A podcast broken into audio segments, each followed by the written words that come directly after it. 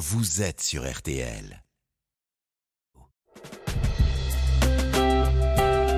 RTL. 22h, minuit 30, Parlons-nous. Caroline Dublanche sur RTL. Bonsoir Caroline Dublanche, heureuse de vous retrouver pour Parlons-nous. J'espère que vous avez bien profité euh, de cette journée euh, printanière. Alors c'est votre moment maintenant, chaque soir sur RTL, un temps d'introspection pour être à l'écoute euh, des pensées, des émotions qui vous agitent. L'antenne de RTL est à vous de 22h à minuit et demi pour vous aider à mieux vous comprendre et à vous sentir mieux.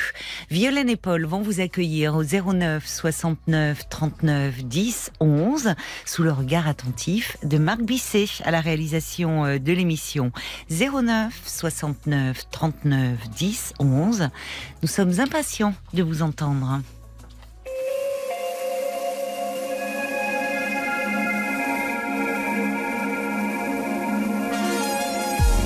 Bonsoir Emmanuel. Bonsoir Caroline. Euh, je fais euh, encore suite euh, aux appels euh, du monsieur jeudi soir. Je me souviens plus de son prénom. Du monsieur jeudi soir. Ouais, le dernier qui est parti à l'antenne, magnifique, un homme euh, avec Ah, de belles qui- valeurs. Qui, euh, oui, je vois, qui, euh, qui disait que c'était compliqué un peu d'être un homme aujourd'hui, en tout cas Mm. de, de, après une séparation, il avait, il avait perdu les codes de la séduction. Je crois que c'était Patrick. Voilà, avec en semble. plus de Une il- réaction de Valérie qui était Voilà. bouleversante. Oui, oui. il- oui, et, euh, et elle m'a complètement bouleversée parce que elle, elle a réveillé euh, à ce moment-là des, une douleur que, que, que je comment dire que je tente de dominer en gardant la tête hors de l'eau, mais qui nécessite beaucoup de beaucoup d'efforts et euh, euh, Quelle depuis, douleur euh, psychologique, de la solitude, tout simplement. Et euh, ce qu'elle ce qu'elle a dit de la de la solitude d'une femme de 50 ans, les femmes de 60 ans comme moi, 62, Mhm. mais c'est terrible. C'est euh, encore un, j'allais dire c'est encore un facteur aggravant. Et euh, Mais vous parlez de solitude euh, sentimentale alors? Oui, oui, solitude sentimentale. Et, euh, et ça, ça a réveillé une, une douleur que, que je tente toujours de dominer. Parce que, euh, au nom de bon, ça se fait pas, c'est pas grave, il y a pire, euh, t'es en bonne santé, t'as un travail, euh, etc. Euh, je le réduis, euh, je le réduis à, à, à presque rien, alors que, alors que non, je dois, je dois le voir en face. Et et euh, Vous Alors, êtes seule bon, depuis longtemps? Oui, oui, oui, oui, oui. J'ai divorcé pour la deuxième fois, j'avais 50 ans. Donc à D'accord. 50 ans, j'ai fait ma révolution.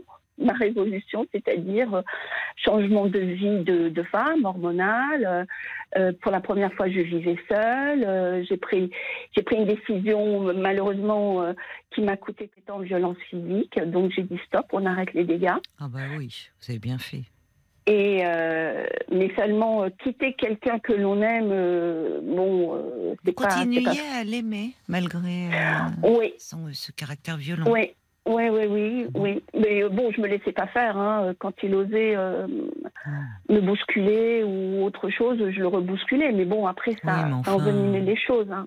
Bah oui, puis qu'est-ce que c'est que ce type de relation là Ah ben j'avais connu ça également avec euh, le premier, donc j'avais, mais j'étais beaucoup plus jeune, j'étais plus robuste. Euh, c'était surtout de la violence verbale avec euh, euh, un dénigrement psychologique. euh, mais bon, j'ai, j'ai, j'ai mis fin très rapidement. Et euh, Avec le donc, premier, vous avez pu y mettre fin. Avec le second oui, pareil, pareil. Oui, oui, j'étais jeune, j'avais presque 30 ans. Hmm. Euh, j'ai pris mon bébé sous le bras et je suis partie. Euh, et en plus, ce qui a mis le feu dans ma tête, c'est que mon bébé était malade, une, une simple gastro, et comme elle avait comme elle avait fait, fait sa diarrhée euh, sur la moquette et non pas sur son pot, il a pris, il a secoué. euh, elle avait Oh. 18 mois et là j'ai eu très peur. Là, Je on, on- on ignorait à l'époque, je vous parle de ça il y a presque 40 ans, on Mhm. ignorait à l'époque les dégâts que provoque euh, l'effet du bébé secoué. Mais Mhm. instinctivement, je savais que c'était grave et inadmissible ce qu'il avait fait. Et comme ça n'allait pas dans mon couple, Oui. j'ai pris mon bébé, je suis partie. Mm. Et puis, bah, j'ai recommencé ma vie et c'était plus facile. Et euh, bon, dix ans après, j'ai remis ça. Je suis tombée euh, fou amoureux d'un d'un homme qui avait un enfant. On a vécu avec tous les quatre. Et puis bon, euh, moi, ça a été l'effet catastrophique. La famille recomposée. euh, donc, on s'est on s'est séparés. Et euh, comme je vous ai dit, je vous ai fait, j'ai fait ma révolution euh, personnelle à 50 ans Oui. vivre seule à 50 ans, euh, changer de euh, changer de, de statut euh, de, de, de femme, euh, mariée à femme euh, célibataire, et je peux vous assurer que on voit la différence Dans le regard des gens. Pardon? Dans, oui, qu'est-ce que vous voulez dire Dans le regard des gens. Oui, qu'est-ce qui s'est passé Qu'est-ce en comment vous le société, les femmes, ben, les femmes vous regardent avec méfiance. hein. C'est vrai. Vous êtes le danger qui. Pas toutes et- quand même. hein.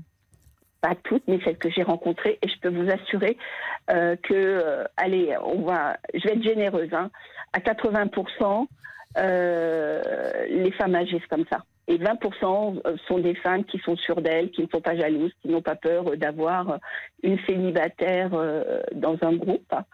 Et euh, parce que euh, bah, de nos jours, pire qu'avant, parce que c'est tellement difficile de, de maintenir un couple quand on a la chance d'être en couple et bien en couple, euh, une, une célibataire représente un, un danger.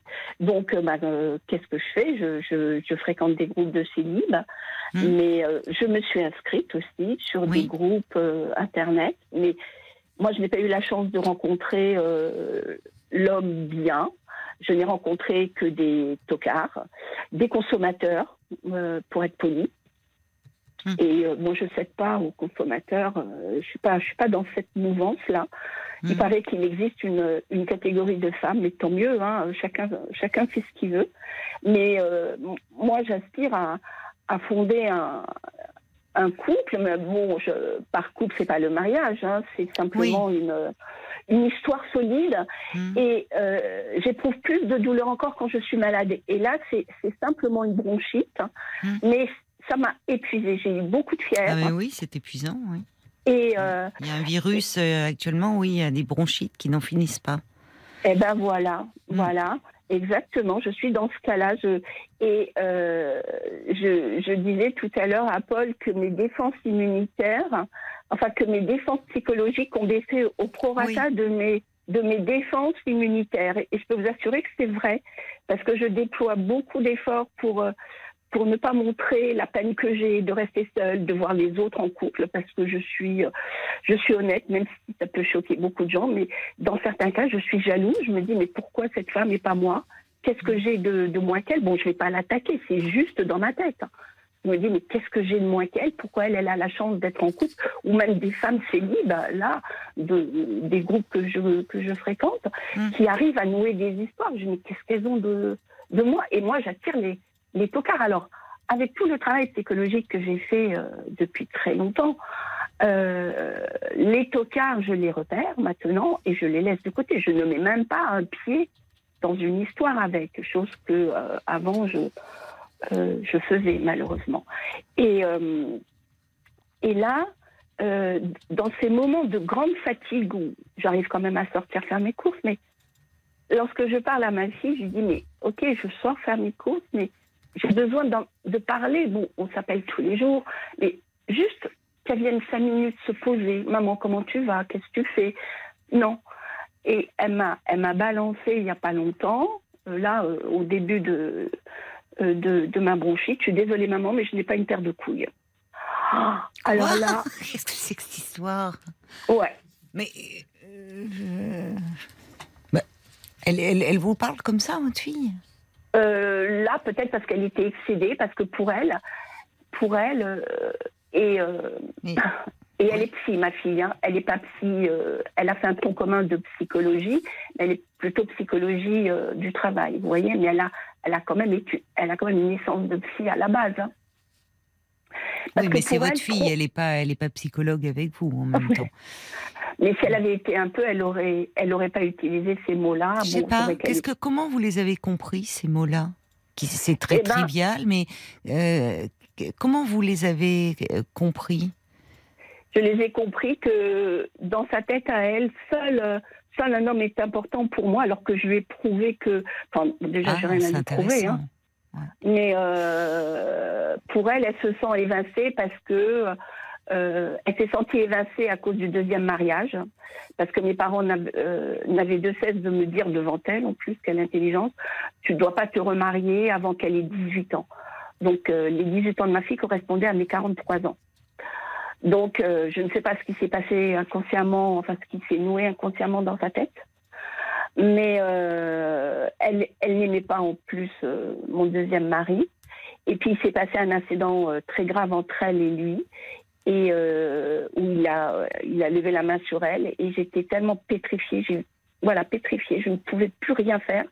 J'avais le cœur qui battait la, la chamane, mon cerveau ne répondait plus, et je crois que c'est certainement après, elle est partie vivre chez son père. On, on a maintenu des liens, on a toujours maintenu des liens. Mais euh, pour elle, euh, le plus important pour moi, c'est d'avoir, entre guillemets, un, un mec. euh, D'accord. euh, D'où la référence, d'où cette expression. Peut-être, peut-être. Mais bon, euh, c'est quand même brut de décoffrage. Hein. Ben oui, mais en même temps, euh, peut-être en lien avec euh, avec votre vécu, parce que ce qui frappe quand même, euh, sans mauvais jeu de mots, c'est la violence dans votre histoire, dans vos histoires de couple. Et enfin, votre fille en a été, euh, elle aussi, une victime collatérale. Vous parlez, bah, euh, enfin, vous parlez de, de, avec son père. vous êtes parti. Heureusement, vous avez eu le le courage à ce moment-là de prendre votre fille sous le bras et de partir quand il avait quand il avait secoué. Mais vous me dites qu'il était déjà violent avec vous. Et puis finalement, le deuxième homme que vous rencontrez, dont vous étiez euh, très amoureuse, mais enfin, euh, ça a commencé par des violences verbales, puis des violences physiques. Et d'ailleurs, il a levé la main sur votre fille. Ça interroge quand même. Enfin, Donc elle, elle a. bon, non, mais même par rapport à vous, je veux dire. Oui. C'est-à-dire Oui, que, d'ailleurs, Oui. la façon dont vous parlez des hommes aussi, les tocards, euh, les consommateurs, enfin, derrière. que je n'ai attiré que ça, j'ai pas attiré Non, des mais- hommes bien. Oui, mais ce qui est intéressant, c'est, vous savez, euh, malheureusement, parfois, euh, comment dire, en fonction de, de l'image que l'on a des autres, on peut attirer aussi, justement, pas les bons. Or, moi, ce qui me frappe, c'est quand même cette image très négative autour des hommes et qui, de fait, euh, est, euh, est confirmée par votre vécu. Mais et, et justement, d'ailleurs, peut-être que là aussi, quand vous dites pour votre fille, elle a le sentiment que euh, ce qui compte pour vous, c'est d'avoir un homme dans votre vie. Ce qui peut interroger, puisqu'au fond, dans vos histoires de couple, bah, ça peut pas dire que vous ayez été vraiment heureuse Ah, avec ces hommes dont vous me parlez. Mais pas du Et, tout. et pourtant, le couple semble être euh, un peu une espèce de d'Eldorado, d'idéal à atteindre. Quand vous dites fait. pourquoi c'est oh quelle chance elles ont d'être en couple ces femmes avec une très grande idéalisation du couple. Au fond, vous savez, euh, autant de couples, autant d'histoires. Il y a oui, c'est c'est bien quand le couple fonctionne bien, quand euh, mais bon, il y a, il y a des histoires où de l'extérieur ça vous semble merveilleux, mais ça l'est peut-être pas forcément. Oui, ça je, je le sais, je le sais parfaitement, mais, euh, mais il n'empêche que par moments j'ai peur d'être seule quand je suis malade. Ah, mais ça, Euh, évidemment, c'est toujours plus Et difficile. puis, euh, je, me, je, je me projette dans, dans quelques années, quand je vais prendre ma retraite. Là, je, repousse, je repousse l'âge de la retraite parce que je me dis, mais qu'est-ce que je vais faire toute seule, quoi. Donc, euh, tant que j'ai la santé, je, je, je, je travaille. Et, euh, Mais cette révolution, alors, parce que je reprends votre expression, c'est pas rien, j'ai effectué ma révolution personnelle à 50 ans. Mhm. Qu'est-ce que vous entendez par là? C'était quoi cette Bah, c'est-à-dire révolution que- sur un plan intime? Ça a été un, euh, ça a été un, un virage euh, à 180 degrés. mais euh, sentimentalement, j'étais plombée.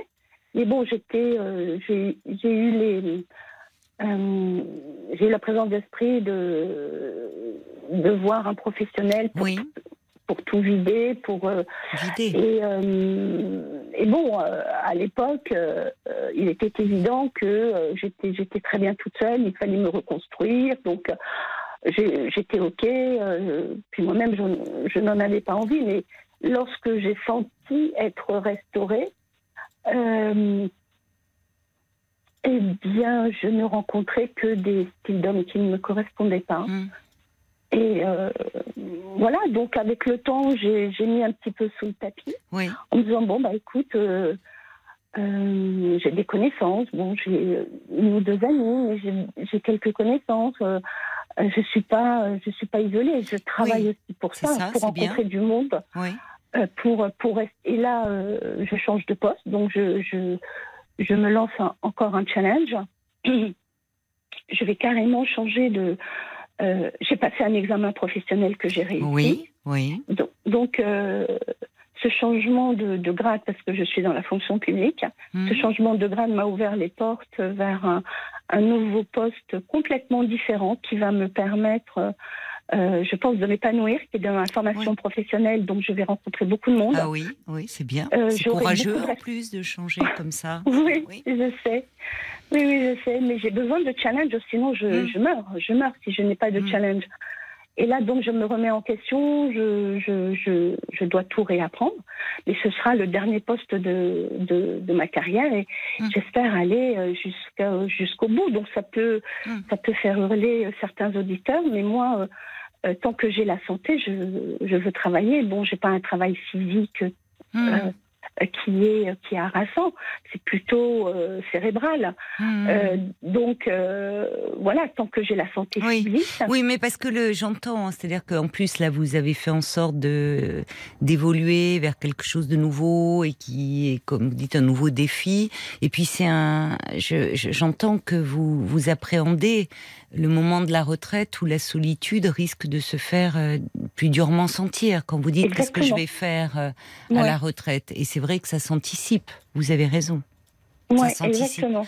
Alors, sur le plan professionnel, semble-t-il, vous arrivez à, euh, au fond, à être dans, dans quelque chose qui vous valorise, dans lequel vous vous épanouissez, ce qui contraste avec votre vie sentimentale? Absolument. Et.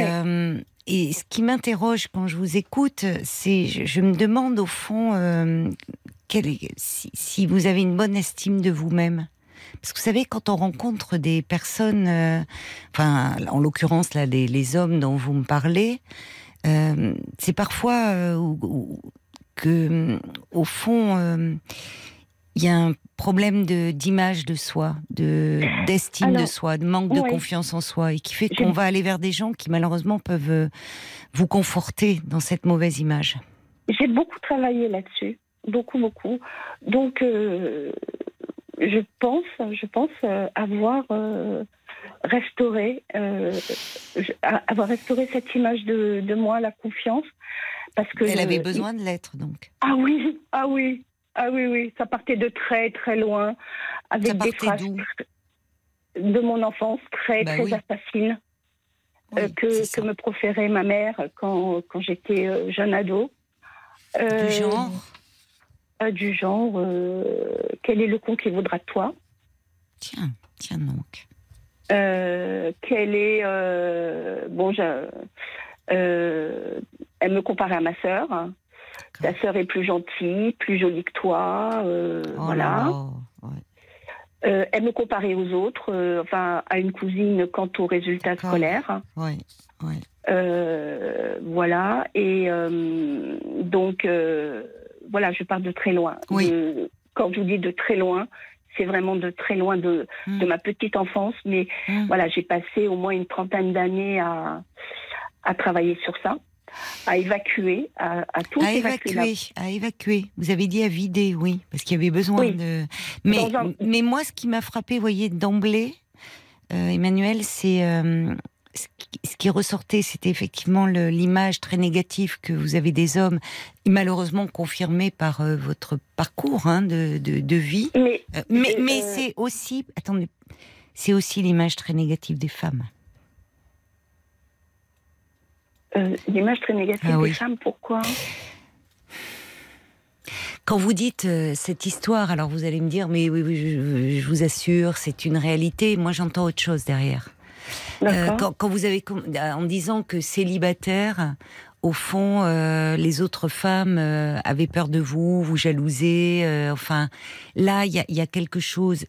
Ça peut arriver. Je suis d'accord que parfois, euh, oui, une femme célibataire peut encore faire peur, euh, mais il y, a, quelque chose d'emblée qui m'a interpellée dans le cette espèce de euh, de rivalité. Ce que j'entends dans vos propos, au fond votre mère qui euh, euh, vous malheureusement vous comparez à vos dépens avec votre sœur, puis avec votre cousine, et puis surtout cette mère qui a été si blessante pour vous. Mm. Donc, vous partez de loin. Et quand votre mère disait, je reprends cette expression, quel est le con qui voudra de toi? Et vous, aujourd'hui, qui dites, je rencontre que des tocards, comme si finalement la ville donnait raison à votre mère. Pourquoi elle disait ça, votre mère? Vous l'avez travaillé, ça? Euh, Parce parce que ça en dit long sur aussi... Parce qu'on se disputait beaucoup, Oui. beaucoup, beaucoup. Oui, mais- Et euh, Oui, certes, mais enfin, quelle image elle avait des hommes? J'en sais rien. Bah, et votre père dans tout ça? J'en sais rien. Avec vous, il était comment? Absent. Il Il, avait- il, il laissait, euh, il laissait ma mère euh, gérer l'éducation des enfants. D'accord. Donc quand je le Effacé, soir, quoi. pardon, Il était effacé. ouais. Le soir quand je voulais lui dire, enfin lui raconter, il me disait non, je veux rien savoir. euh, Ta mère a raison. Voilà, ma mère avait toujours raison. Hum, C'est elle qui portait la culotte, comme on disait. Hum. Et euh, avec votre mère, ça, ça, enfin, quel couple y formait tous les deux? Parce qu'on voit là, euh, elle régentait. euh, euh, Bah, elle régentait, oui, parce qu'il travaillait beaucoup, il travaillait beaucoup la nuit, donc c'est elle, oui, c'est elle qui portait tout le foyer, oui. Mm. Mais euh, euh, je sais très bien, bon, en deux mots, euh, voilà, euh, l'adolescence, mon adolescence a été volcanique parce que j'ai beaucoup engrangé de euh, d'observations quand j'étais petite. Je voyais les différences entre ma mère, euh, enfin la différence que ma mère faisait entre en- entre ma ma sœur et moi qui était euh, dur, oui. en- handicapée. Ah, elle était handicapée, votre sœur. Ouais. Et quand je lui disais, mais mais pourquoi, euh, mais pourquoi, par exemple, tu fais un bisou, pourquoi euh, moi je peux pas m'asseoir sur tes genoux alors que ma sœur y est Elle me disait, mais toi t'en as pas besoin. Hmm. Mm. Alors, on, sait que quand il y a un enfant euh, porteur de handicap dans une famille, euh, c'est malheureusement une réalité assez fréquente. où pour les frères et sœurs, ils peuvent se sentir euh, un peu délaissés parce que cet enfant demande particulièrement euh, d'attention et de soins. Euh, bon, vous dire que vous n'en avez pas besoin, c'est rude à entendre. Mm. Mais de à, une, à sa fille adolescente, aller dire au fond qui voudra de toi, et ça ne peut être qu'un pauvre type en gros. euh, là, c'est c'est elle elle elle blesse l'image même de, de votre féminité. Donc quel rapport euh, elle avait euh, elle-même à la féminité hein? J'en sais Qu'est-ce qu'elle vous a transmis? Quelque chose de, enfin, je trouve de douloureux. Et je comprends la souffrance dont vous me parlez, parce qu'elle vient de loin. On marque une pause. On se retrouve tout de suite, Emmanuel. D'accord. –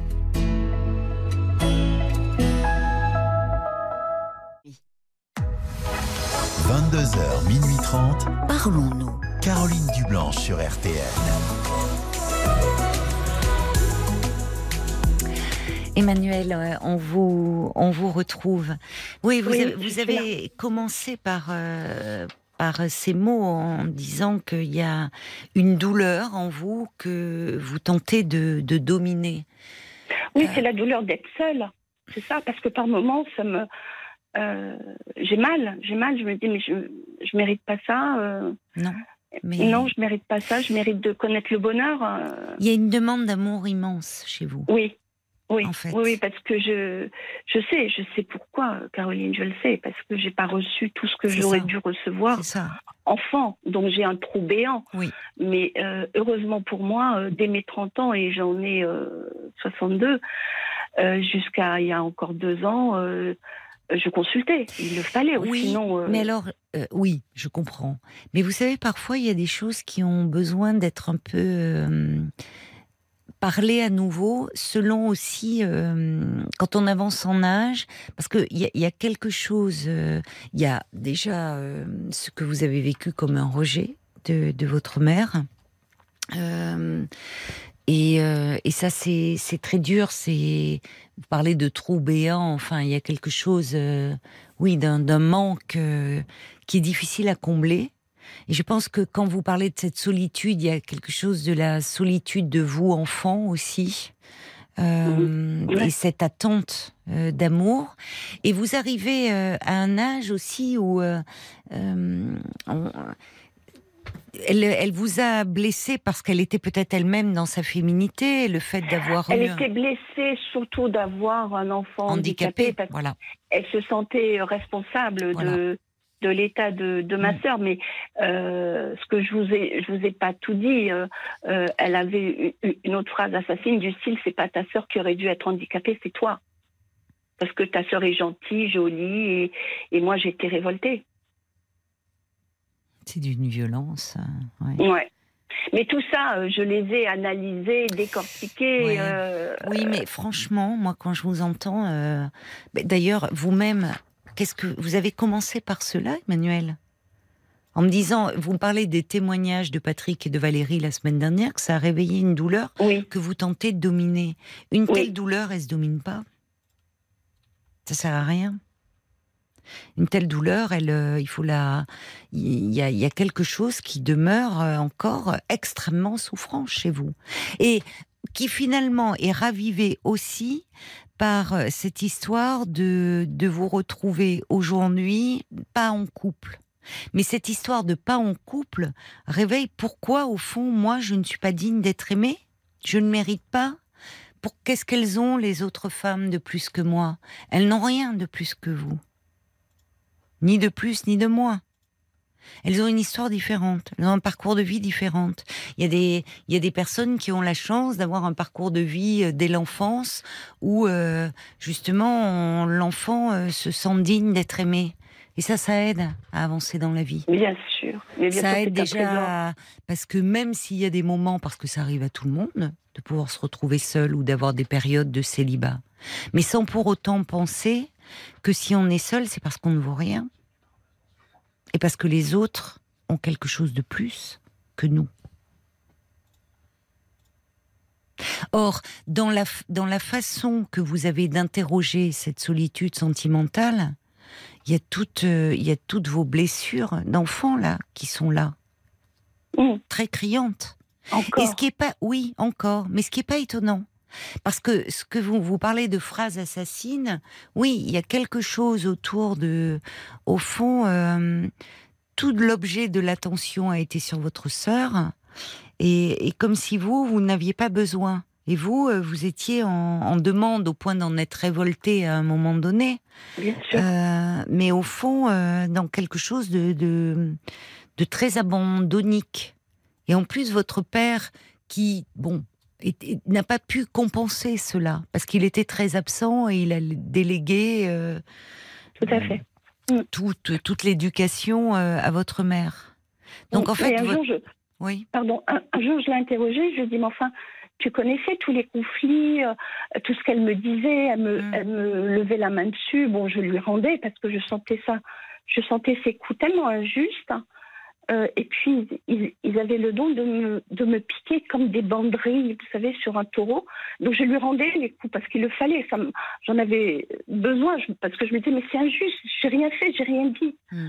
Et euh, donc, euh, je l'ai interrogé il y a oui, peut-être dix ans. Il m'a dit, mais pourquoi Pourquoi? Il m'a dit, mais tu t'es. t'avais besoin de rien, tu t'es élevée comme une fleur. Mais j'avais envie d'hurler. Je dis, mais non, je suis pas une fleur. mais non, vous n'êtes pas une fleur. En tout cas, le terreau, euh, le, le terreau n'était pas le meilleur. Et puis, vous avez raison, un être humain n'est pas une plante verte.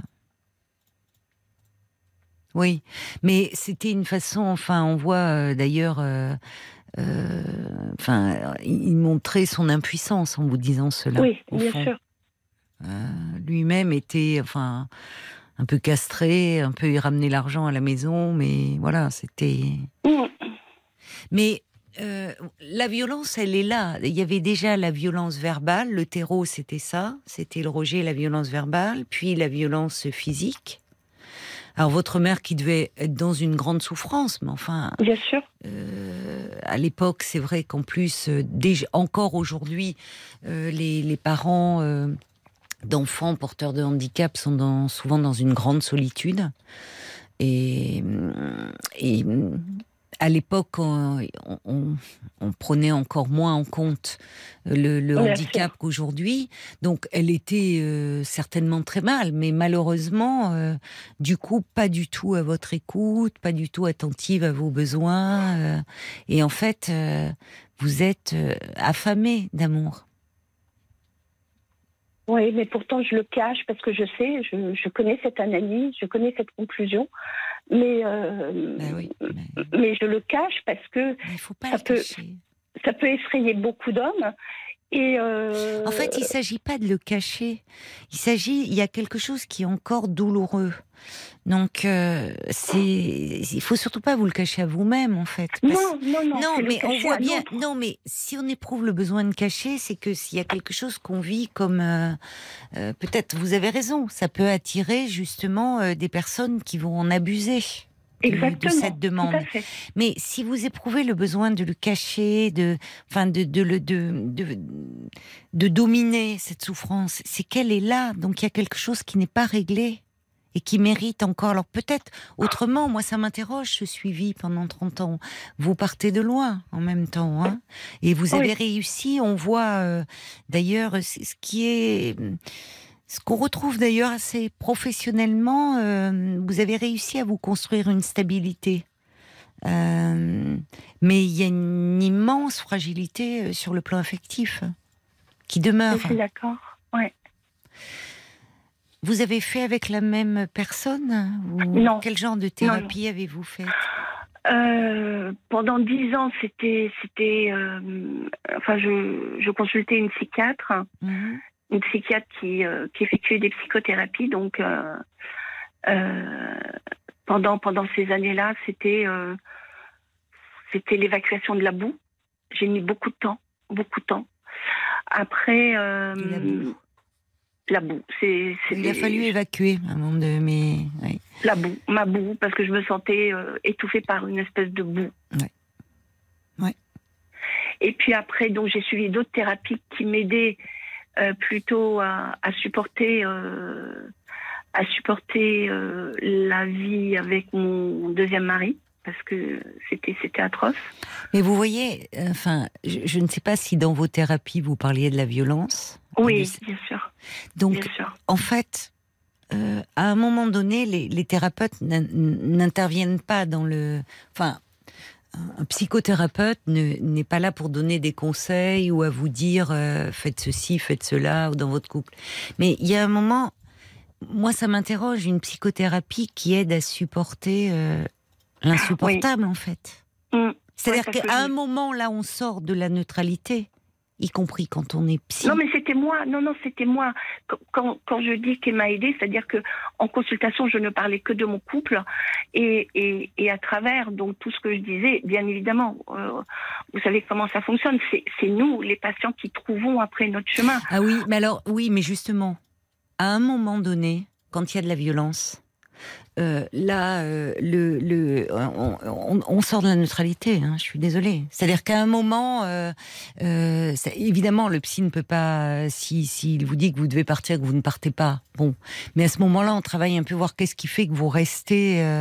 Enfin, où on peut donner, on, orienter vers des associations. Enfin, on n'a- on n'aide pas à supporter ce qui est inacceptable.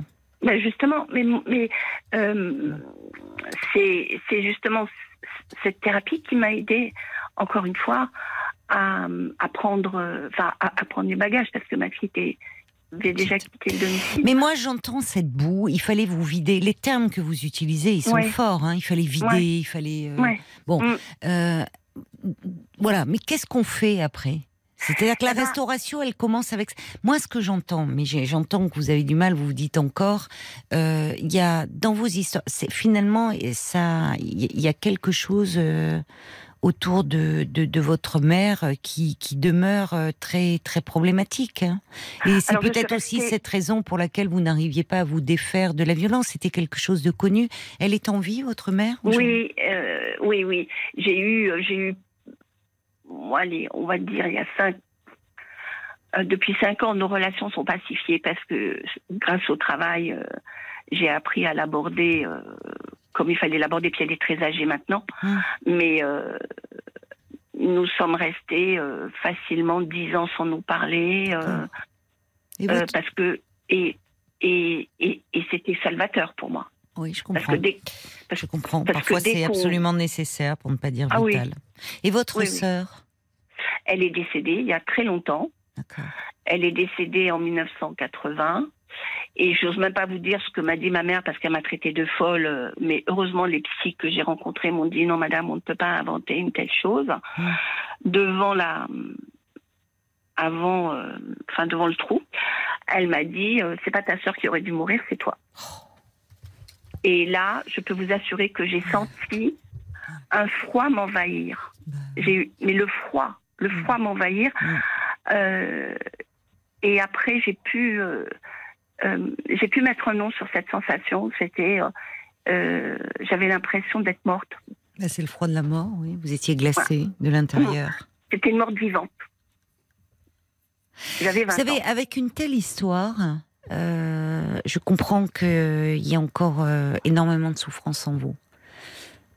Et pourtant, j'ai. Mais oui, mais j'entends. Je, je, ne- je ne doute pas. Vous savez, euh, Emmanuel, je, je ne doute pas une seconde de euh, toute euh, l'énergie que vous avez dû déployer pour euh, euh, vous extirper de, Oui, de cette histoire. C'est le mot. Ouais. Je, je n'en doute pas une seconde. Et, et j'entends bien que vous vous dites quoi encore Non. Oui, c'est- mais oui, exactement ça. mais oui, j'entends, exactement j'entends. Mais oui, mais oui. Mais en fait, euh, il y a encore euh, quelque chose en vous qui a besoin de, comment dire En fait, c'est la, restauration, elle passe par apprendre à vous aimer, vous encore.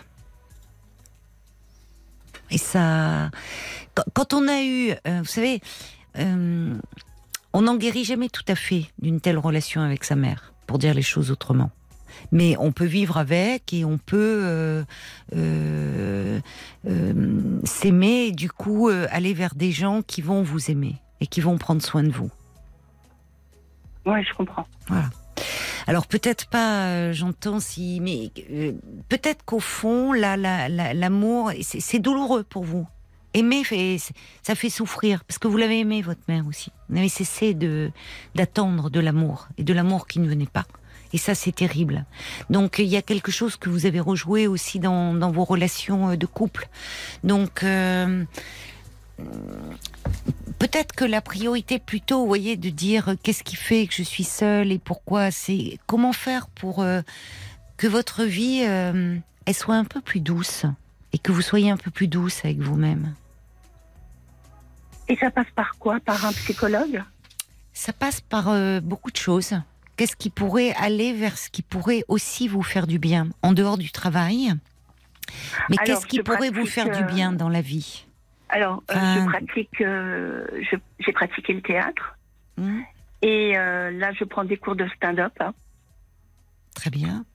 Euh, donc, euh, mais c'est tout nouveau. C'est une technique qui est bien oui, à part. oui, c'est bien. Oui, mais c'est je- créatif et où vous pouvez. Voilà, exactement. Bon, je fais partie d'un groupe euh, beaucoup plus jeune que moi, mais ça va, je suis Mais bien c'est bien, c'est stimulant. Et euh, mais par contre, euh, j'ai un- j'ai une difficulté pour écrire parce que euh, alors bon, euh, en discutant avec des le directeur du théâtre, il m'a dit mais c'est normal, Corinne, euh, on n'écrit jamais seul. Quand on écrit, on est à deux. Ouais, sauf que moi je connais personne, donc euh, je, je, je me je me force à écrire. Bon, je suis euh, bon, euh, j'ai j'ai des C'est réécritures. d'écrire. Mais oui. Oui. Mais oui. Donc j'ai j'ai j'ai aussi le syndrome de la page blanche. Donc je me je me je me je me force à écrire. Donc là, le metteur en scène me me, me, me demande une réécriture de texte. Ouais. Donc je suis bien dans ce milieu-là. Mais je comprends parce que et en plus vous voyez vous êtes en train d'en faire quelque chose de ce manque à travers votre la créativité, le théâtre, l'écriture. Donc il y a quelque chose qui est en train de se trou béant, ça revient beaucoup hein, ça, Oui, que vous cherchez, que vous êtes en train de combler. Et peut-être que en ce moment c'est ça qu'il faut essayer d'apaiser. Comme vous le faites à travers euh, euh, en- par, par des biais d'expression différentes. Et peut-être que, pour le moment, au fond, laissez-vous tranquille un peu avec ça, du côté du couple. Et effectivement, je pense que n'allez pas là, sur des sites. Vous avez fait, euh, c'est euh, quand on est aussi blessé, euh, c'est pas la peine d'aller au devant de choses difficiles. Occupez-vous de vous Oui. comme vous le faites là, Oui. sans pour autant être dans faut- cette course. Ouais, mais je voulais vous dire aussi que bon, Oui. j'ai mis de côté quand même euh, des personnes qui se permettaient de de me juger parce que j'ai des j'ai des enfin j'ai des critères. euh, oui, je veux j'ai j'ai j'ai quelques critères et les deux personnes qui ne se connaissaient pas, un m'a dit, mais enfin. Euh, Baisse tes prétentions, tu, tu feras comme moi, tu rencontreras personne. Mais je n'ai pas de prétention. Mais qui sont ces personnes? Ouais. Qui sont ces personnes Qui sont ces personnes? Euh, C'était des, des connaissances euh, que Oui, j'avais. bon, bah, Et euh, j'ai dit, mais de quel droit? Donc, je, je raccrochais au nez. Et une personne que je connaissais depuis un certain temps, euh, pareil, je lui dis, bon, voilà, moi, j'aimerais au moins qu'il ait un peu de conversation, c'est tout. Qu'il ait des valeurs, bah, c'est important d'avoir de la conversation, oui. Ben voilà, Il y a mais un voilà. esprit qui va avec, avec c'est important. Exactement. Oui, mais écoutez, et, pourquoi ça vous blesse autant? Non, pas mais grave parce ce que cette personne m'a dit, mais t'es orgueilleuse. Mais d'où je suis orgueilleuse Oui, Parce bon, que j'ai. Les gens se projettent, les gens se projettent beaucoup. Mais vous voyez, laissez-vous tranquille un peu de ce côté-là, Emmanuel. D'accord. Parce que ça, cette quête, pour le moment, elle ne vous fait que, elle, elle ne vous fait que revivre le manque. Oui, mais le manque vient à moi pa- par non, des non, non, comme. non, Emmanuel, parce qu'il va falloir qu'on conclue. Ce que je, je veux dire par là, c'est que euh, le manque, il est là. Bon, vous essayez par, il y a, il y a de l'énergie, de la vitalité en vous, avec l'écriture, avec le théâtre, avec cette euh, formation dans le nouvel, ce nouveau job qui peut aussi vous faire rencontrer des gens. Vous essayez de de- de- d'en faire quelque chose, de combler. Vous y arrivez plutôt bien, mais sur le domaine du, du, couple, de l'amour, il y a une grande, profonde fragilité. Oui. Et, et du coup, euh, c'est vrai que là, ça, à chaque fois, c'est quand vous parlez de ces rencontres ou de ces gens qui vous font des réflexions, ça, ça vous fait toucher du doigt. Enfin, ça vous remet dans une situation euh, d'impuissance et de et presque de désespoir. Donc, fait. par moment, laissez un peu cela de côté. Non, Pour le moment, il y a des choses qui ont évolué considérablement par rapport à la jeune femme que vous avez Ah été. oui, vous voyez Sûr. Donc, appuyez-vous sur ça, sur ce qui a bougé. Et pour le moment, acceptez qu'il y ait quelque chose qui demeure un peu fragile. N'allez pas trop le titiller. On va Et aller voir du côté de, de, de Facebook Oui. un peu ce qu'en pensent les, J'ai plein les de réactions. auditeurs. Euh, J'ai tout d'abord Hayley qui dit, vous savez, faut pas envier les couples, hein, Emmanuel, parce que vous connaissez pas euh, forcément leur vie. Il y en a beaucoup qui sont en couple et qui vivent le martyr aussi. D'ailleurs, vous l'avez un peu vécu. On ne connaît pas la vie privée des gens. Ils ne racontent pas tout. En tout cas, on sent beaucoup d'émotions euh, dans votre voix. Il y a de quoi avec une mère pareille, des, des dires euh, pareils lorsque vous étiez petite. Je trouve ça violent et gratuit, dit Hayley. C'est dingue de la part de sa propre mère. La preuve, ça vous est resté euh, encore euh, jusque-là. Il y a Bob White qui, qui dit la même chose, hein, à peu près. vous avez une mauvaise image de vous-même et, et les mots qu'a employé votre mère vis-à-vis de vous ont sûrement eu un impact très destructeur sur votre estime de vous. Et ça doit d'ailleurs probablement se ressentir vis-à-vis des, des hommes. Euh, Patrice, qui nous a écrit sur l'appli RTL, vous pouvez le faire directement, euh, qui a noté que vous, ne cessiez de parler de tocard. Est-ce que vous savez vraiment bien ce que vous recherchez au fond Euh, Ces propos, euh, ces propos font ressentir un profond mépris. Vous semblez prisonnière de votre passé en couple. Patrice, lui qui a 59 ans et qui, comprend votre souffrance, il est seul depuis 10 ans. Il, il dit euh, j'en crève. Euh, le valet de cœur qui dit que vous semblez être à la recherche d'un homme bien à vos yeux. pour enfin mériter d'être heureuse. Vous en êtes même violente quant au qualificatif attribué à vos rencontres. Vous êtes très dur avec vous-même. L'amour passe avant tout par le respect de soi et l'acceptation de l'autre sans qu'il soit un tocard. Libre à vous de votre chemin face à eux, mais réapprendre à vous aimer et à vous respecter facilitera votre quête. Et si vous commenciez à vous aimer vous-même, aide-toi, le ciel t'aidera. Et puis pour terminer, Sacha euh, écrit, vous êtes euh, pleine de ressources. Écrivez, c'est là votre salut. Oui, et c'est pas rien de d'aller devant d'autres personnes euh, parler de vous et d'aller parce que là aussi il y a un retour et finalement il y a cette quête d'amour. Mais ça peut être à travers un travail d'écriture et vous voyez il y a, il y a... Mais, pas de psychologue, Mm. pas de pas de consultation chez un psychologue.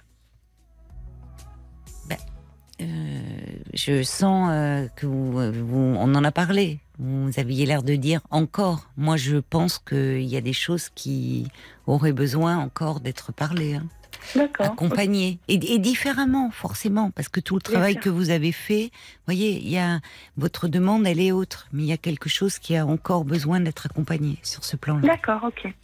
Très bien. Bon courage, Merci. Emmanuel. Merci. Merci beaucoup, Caroline. Au revoir. Jusqu'à minuit 30, Caroline Dublanche sur RTL. parlons. Jusqu'à minuit 30, Parlons-nous. Caroline Dublanche sur RTL. Avant d'accueillir euh, Dominique, un, un message, j'espère, euh, qui, euh, qui devrait réconforter euh, Emmanuel euh, d'un d'un auditeur dont le pseudo est la cravate rouge, qui dit Je doute fort que si Emmanuel s'adressait à un tocard, entre guillemets, avec la même lucidité, intelligence et sensibilité que celle qu'elle a montrée ce soir, elle ne finisse pas par rencontrer un compagnon qui souhaite l'accompagner. C'est bien vu. Je pense que euh, aurait tout à gagner, Emmanuel, à ne pas tant cacher euh, les choses, même si derrière cela il y a, y a une protection. En tout cas, je trouve que à travers le théâtre, le stand-up, euh, il y a matière euh, à écrire. Il y a beaucoup de choses et ça peut être pour elle une façon de de, continuer aussi à, exprimer, à parler de son histoire et à s'en détacher à travers ce, travail d'écriture. Euh, il y a Evelyne de Lisieux, elle rebondissait, mais c'était au tout début, sur le fait que quand on est une femme célibataire, parfois on peut faire peur aux femmes qui sont en couple. Alors elle dit, ben oui, moi j'ai vécu cela parce que aujourd'hui mes copines elles viennent plus à la maison parce que j'ai fait rentrer une fois le loup dans la bergerie, ça m'a coûté mon couple. Ma bonne copine est partie avec mon mari, alors maintenant c'est fini. Ouais, bon, on peut dire que c'était pas une bonne copine quand même, hein, ma chère Evelyne. Bonsoir Dominique Bonsoir Caroline. et bienvenue. Eh ben merci, merci bien. Donc ben, je vous ai déjà appelé quelques fois, je dirais peut-être deux, trois fois, D'accord. Pour vous, vous raconter un petit peu euh, où en était mon couple et puis euh, on avait parlé de ma fille, Oui. avec qui c'était très compliqué.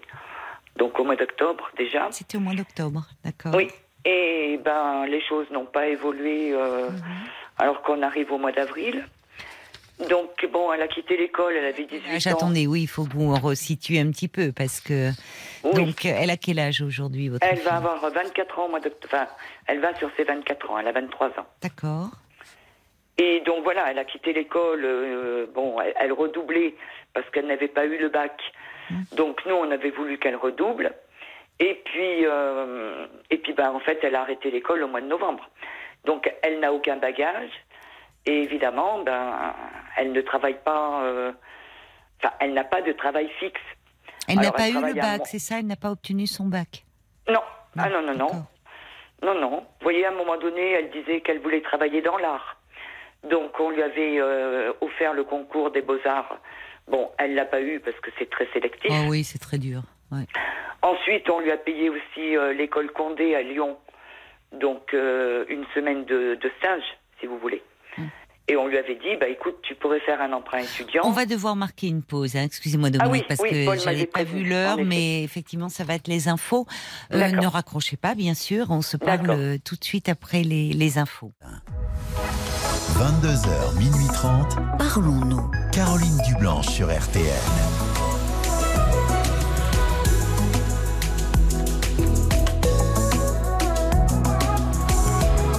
Sur RTL, entre 22h et minuit et demi, on se parle, on échange des confidences, on partage aussi des expériences de vie, on se soutient et on se transmet de l'énergie et du courage.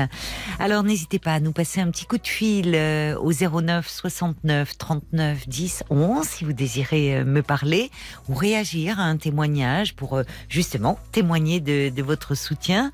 Vous pouvez aussi le faire par écrit en envoyant un SMS au 64 900. N'oubliez pas de commencer votre message par les trois lettres RTL, 35 centimes par SMS.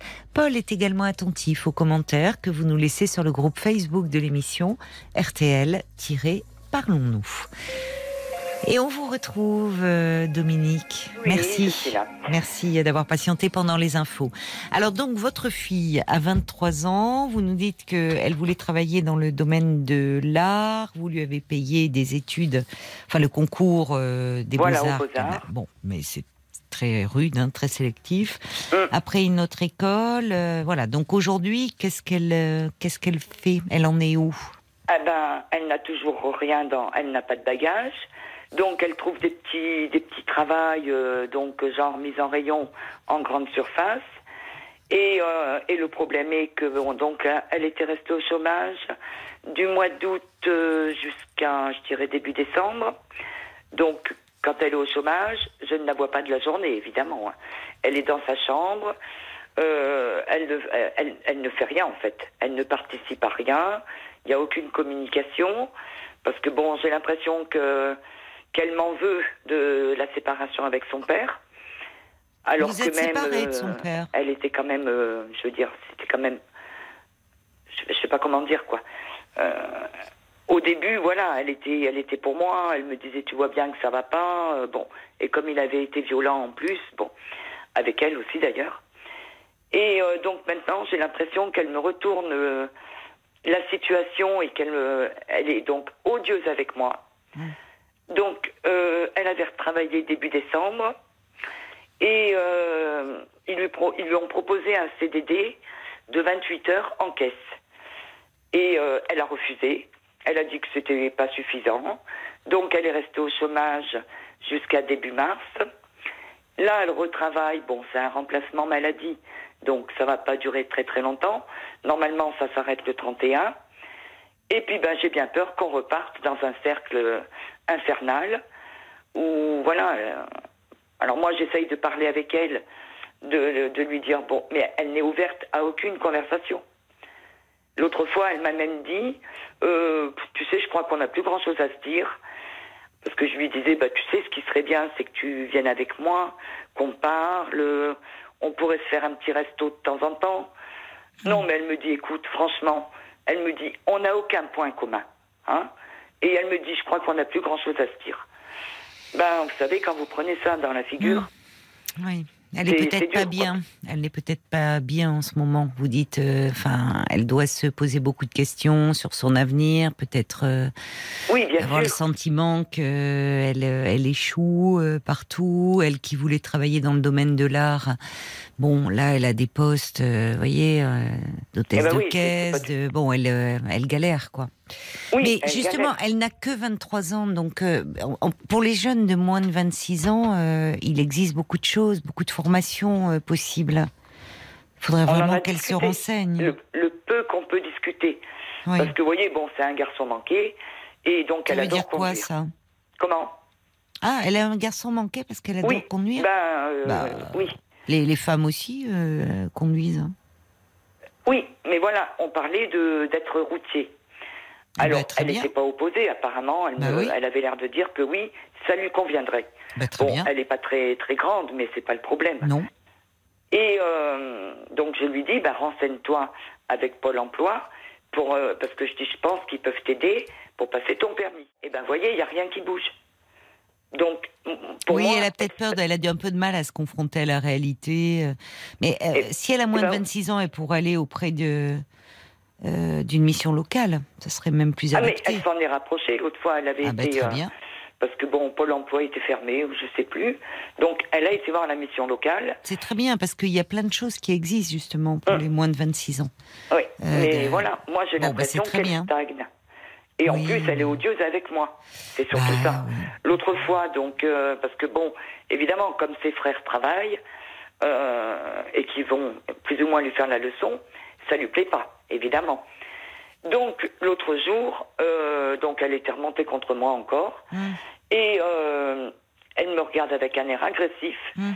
Et elle me dit, mais tu sais pas, toi, donc elle m'a énuméré tous mes fils, euh, même ma sœur. Hum. Elle me dit, vous êtes tous, alors Caroline, je suis désolée de vous dire ce terme, mais c'est ce qu'elle m'a dit dans la figure. Elle m'a dit, vous êtes tous des mange-merdes. Et là, je me suis levée, et je peux vous dire que euh, j'ai rarement mis des gifles, que ce soit à mes fils ou à elle. Et là, je lui ai mis une gifle. Je lui ai dit, pardon, on est quoi? Et elle a répété le mot. Hum. Et, euh, et elle me toisait, euh, même dit, tu sais, j'ai de la force, moi aussi. Moi aussi, je peux t'en mettre une. Ah, ben je lui ai dit, vas-y. Je lui ai dit, je l'attends. Non, non. Bon, non. elle n'a pas été jusque-là. Mais non, mais non. Mais vous voyez à quel point on en est, quoi. Ouais. Pourquoi elle vous en veut autant? Ah, ben, elle donne raison qu'à son père. Parce que bon, vous savez que c'était elle qui m'avait dit pour les menaces de mort au mois d'avril. Je sais pas si vous vous, si vous vous en souvenez. C'est elle qui vous avait dit qu'il fallait porter plainte. Ah ben, euh, elle m'avait pas vraiment dit de porter plainte. Le lendemain, De partir, de dit, partir, Voilà, il faut partir. voilà. C'est- enfin, redites-moi, conseillé d'aller porter plainte avec elle. Sauf qu'elle n'a jamais voulu y aller. Pourtant, elle aurait pu. Elle était majeure. Bon. Donc, moi, j'y suis allée. pas- enfin, oui, c'est ça. Moi, elle a besoin. allée. Elle avait, elle a, elle a beau être majeure euh, euh, face à la violence euh, de son père, elle attend aussi une protection. Je- euh, ben, façon, Vous y êtes suis allé sûre. donc vous. Elle a eu peur des représailles, ça c'est sûr. J'ai pas compris ce que vous m'avez dit. Vous y êtes allé vous porter plainte. Ah, moi, j'y suis allée, son oui, père. bien sûr. Mais alors, moi, vous voyez, bon, il y a tout l'été qui avait passé. Pour moi, il avait été convoqué. Et euh, début décembre, donc, elle revient à la maison un soir. Et elle me dit, euh, sur un ton méchant, euh, T'avais été voir les gendarmes pour, pour les menaces de mort? Bah, je lui dis oui, évidemment. Je lui dis, c'était pas anodin. Alors, son père, donc, venait de lui dire qu'il était convoqué chez les gendarmes. Hmm. Et, euh, et donc, depuis, bah, c'est de pire en pire, quoi. Alors, Elle me dit, euh, ouais, les menaces de mort, vous pouvez me rappeler les- Il avait fait des menaces de mort, je, je, je sais, enfin, c'était assez Hum. terrible Il, sur elle. partait- Si... il disait qu'il partait en vacances et qu'il allait commanditer quelqu'un pour, euh, pour me tuer moi, mes garçons, et elle, si elle parlait. Un grand malade, oui.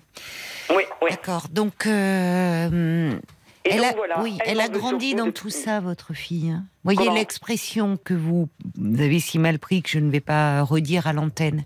Oui. Elle a grandi dans un contexte de violence. Au fond, euh, je comprends, évidemment, c'est jamais agréable à entendre, euh, l'agressivité. Oui, Mais oui. au fond, vous, vous, comment dire, vous surréagissez à l'agressivité de votre fille, là où celle de son père, votre mari, vous aviez tendance à la banaliser.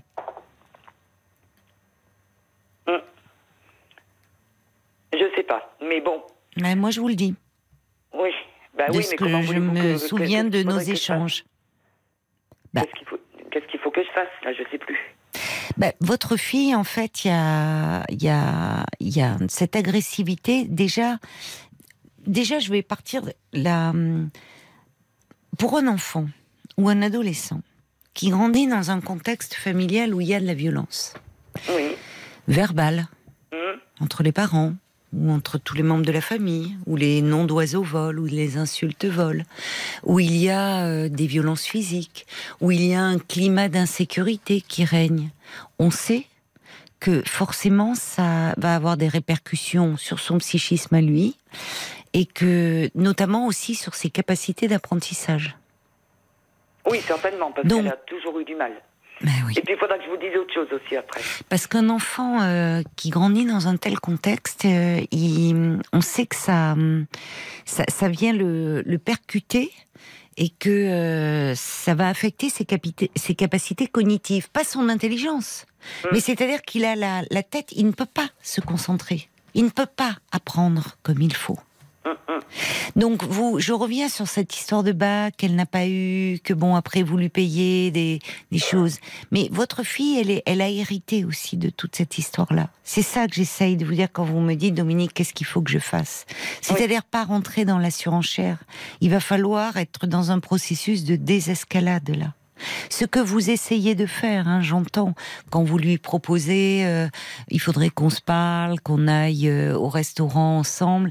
Ce qui est, ce qui est bien de votre part, vous lui tendez la main, mais vous êtes face à une, votre fille, elle, elle va pas bien et elle a des raisons d'aller pas bien. Et elle est très blessée. Et euh, elle est aussi dans, au fond, dans, dans un mal-être qui, qui fait que elle, elle en a elle en aurait peut-être envie, mais elle se dit ça va être pareil, ça va encore mal finir, ça va tourner vinaigre entre vous deux. Donc elle est plutôt dans l'évitement. Vous voyez, vous me dites quand euh, quand elle ne travaille pas, bon ben elle reste dans sa chambre. Euh, euh, elle, oui, il n'y a pas de communication. Voilà, mais parce qu'au fond, quand il y en a, ça devient très vite agressif. Donc l'évitement, évidemment, c'est pas la meilleure des solutions, mais ça peut éviter le conflit. Et d'ailleurs, quand euh, elle vous a parlé comme elle vous a parlé, que vous lui avez mis une gifle, elle vous dit euh, oui, mais moi aussi je suis forte. Vous dites oui, bah vas-y. Enfin, bon.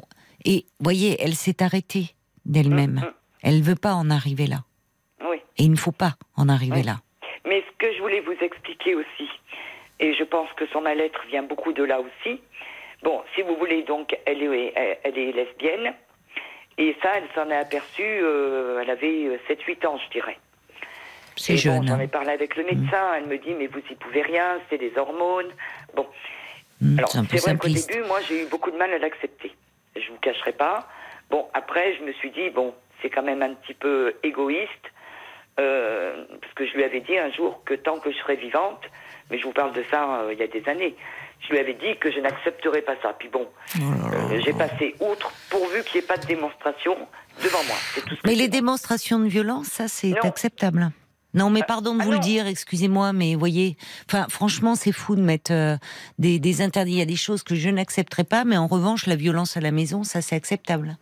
Non, j'ai pas dit que j'acceptais la violence, mais euh, ce que je veux dire par là, c'est que donc elle l'a très mal vécu et puis bon, bah, vous savez comme moi, les réseaux, les réseaux sociaux font beaucoup de mal. Et donc, quand elle était rentrée au collège, donc c'est ses frères qui m'ont alerté. Ils m'ont dit, maman, il faut que tu fasses quelque chose. Donc, il y en avait un au collège qui avait mis des, des cochonneries sur elle sur Facebook. Ah oui, elle a été harcelée. Voilà, elle a été harcelée. Et je vais quand même vous dire une chose, c'est pour ça que je l'ai un petit peu mauvaise, parce que son père n'a pas bougé le petit doigt. Mm. C'est moi qui suis allée voir le proviseur au collège. Donc le gars avait été convoqué avec ses parents, il a eu trois jours d'exclusion. Bon, les lois sont en train de changer là maintenant. Et c'est pas un mal. Parce que le harcèlement à l'école, c'est une horreur. Oui. Surtout quand votre enfant ne vous dit pas tout. Bien sûr. Parce qu'elle arrivait même à se scarifier. Oui. Ah et elle se mettait des manches longues. Donc, oh moi, je n'ai jamais rien vu. Ça fait longtemps qu'elle va mal, oui. Donc voilà. Alors l'an dernier, donc euh, suite au départ de son père, hmm. j'allais voir mon médecin. Elle me dit écoute, est-ce que tu peux me demander une ordonnance oui. pour que j'aille voir un, psychiatre Oui, ah, très bien. Je lui ai ramené l'ordonnance. Oui. Je l'ai mise à la poubelle début décembre parce qu'elle n'était plus valable, parce qu'elle n'a pas bougé, elle n'a pas été prendre de rendez-vous. Et je lui en ai reparlé. Je lui ai dit à mon avis, il faudrait que tu ailles évacuer là. Bon, je peux pas l'emmener de force. Non. Et c'est ça qui, que je ne comprends pas. Pourquoi elle a peur, euh, peut-être. pas de, de se prendre en main. En main peut-être qu'elle a fait une démarche, mais qu'elle n'en a pas parlé. des mensonges. Parce qu'elle me disait qu'elle avait rendez-vous avec un, un psychiatre. Mhm. Et puis le lendemain, elle avait projeté d'aller dans un parc animalier avec sa copine. Oui. Et, euh, et puis moi, je me suis rappelé, mais je dis attends, normalement, elle a son rendez-vous. Donc je lui dis, je dis mais au fait, tu as ton rendez-vous. Ah non, non, non. Elle me dit, le médecin m'a appelé pour annuler. Et puis, elle n'est plus jamais retournée.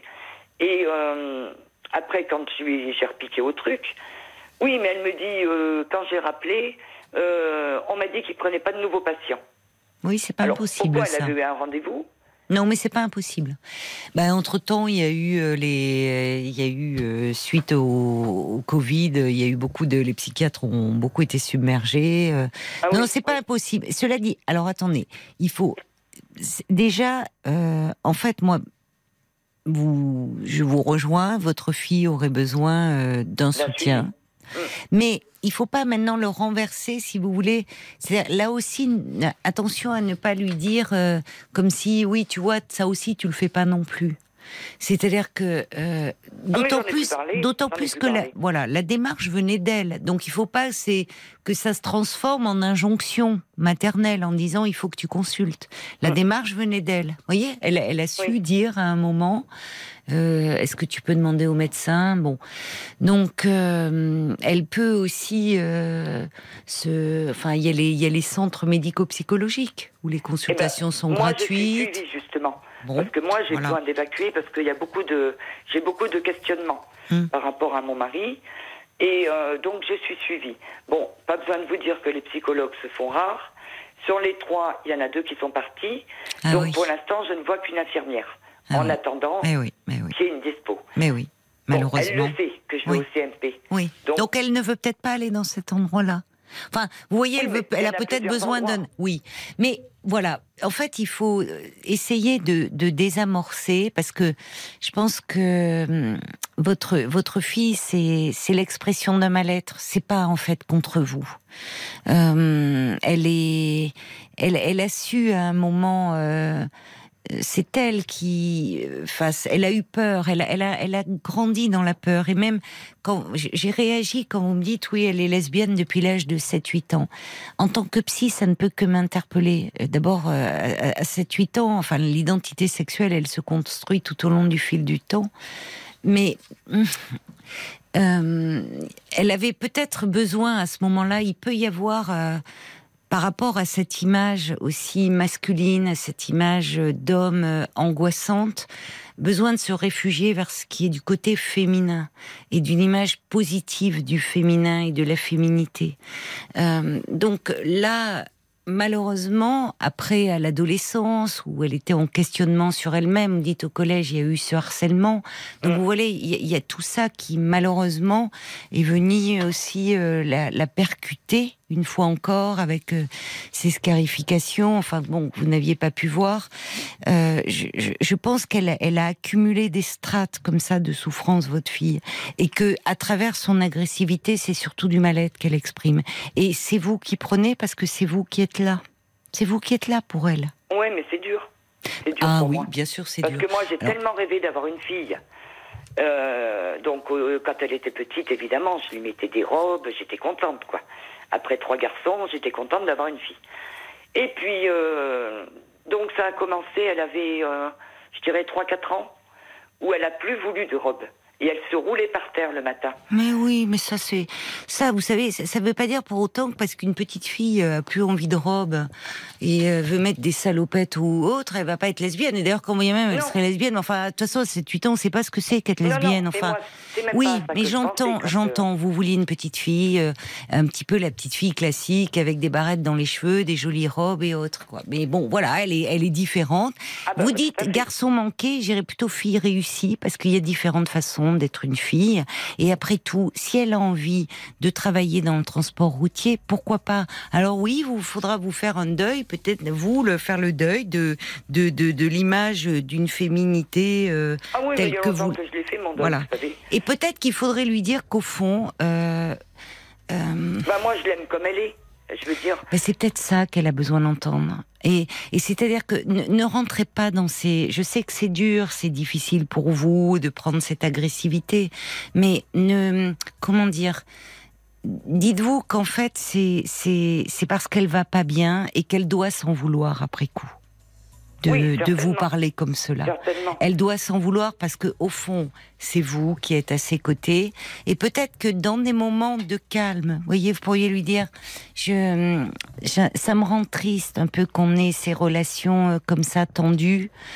Avec vos mots à vous, mais peut-être que vous pourriez vous parler de, au fond, la tristesse que vous éprouvez de, de, de cette distance qui s'est installée, du fait que vous avez du mal à vous parler et que euh, Ben, on en a parlé lundi. hein. Bon. Mais euh, non, non, elle se Et, et parlez-lui, dire, dire, tu sais, moi, je, je, on a vécu des choses difficiles et tu les as vécues de plein fouet.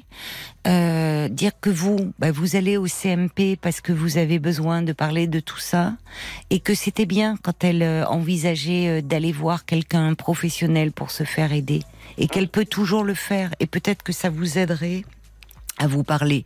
C'est un, un, un moment de crise qui va passer, mais il faut espérer que votre fille va accepter de l'aide. Et c'est possible qu'elle le fasse. Elle n'a que 23 ans. C'est jeune encore. Alors, je pense qu'il y a des réactions qui sont arrivées euh, pour vous, euh, Dominique, sur, euh, sur Facebook. Exactement. Il y a Béatrice qui dit ah c'est compliqué. Essayez d'aplanir, même si euh, vous ne vous sentez pas en tort. L'adulte, c'est nous. Laissez votre fille revenir vers vous, même si ça prend du temps. Cuisinez des petits plats régressifs qui vous réuniront, même si vous ne vous parlez pas forcément. Être maman n'est pas forcément la meilleure place, mais vous êtes en position de désamorcer cette situation délicate. Euh, Pardon. Euh, J'ai aussi Crapulette qui dit ah, votre fille, elle travaille quand même, même euh, de façon discontinue, certes, mais c'est une jeune adulte qui se cherche encore. Je pense que elle est un peu en opposition avec vous, peut-être en rivalité. Peut-être que vous devriez être, euh, en tout cas, l'avoir un peu moins dans le collimateur entre guillemets. Euh, Olivier qui dit ah la jeunesse, il faut que le temps passe. Une fois euh, le temps passé, tout va mieux. Les crises de jeunesse, on y est tous passés. Vous êtes une maman forte. Peut-être que votre fille, elle est un peu plus fragile que vous. Euh, vous avez un gros caractère. Il faut travailler sur vous, quelle que soit son orientation sexuelle.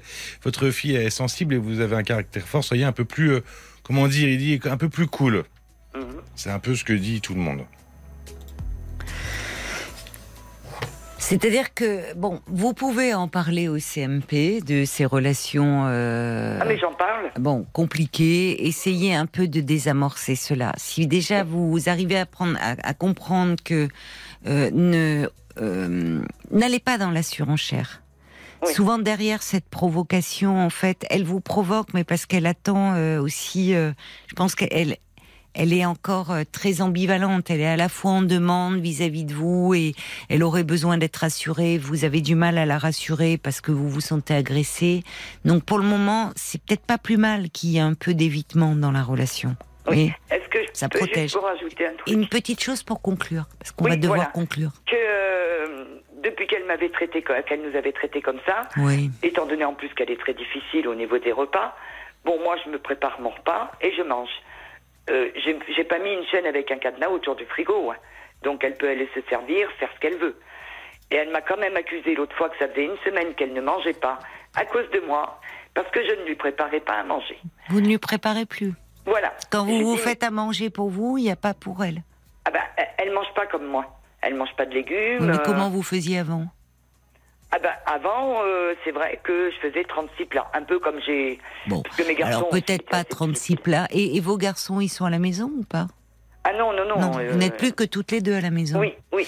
Bah, voyez, essayez, comme le disait euh, justement un auditeur ou une auditrice, pacifier un peu le cho- les choses. Ça peut être aussi euh, une petite attention, même si euh, faire quelque chose qu'elle aime. Oui, mais on est- je suis passée par là.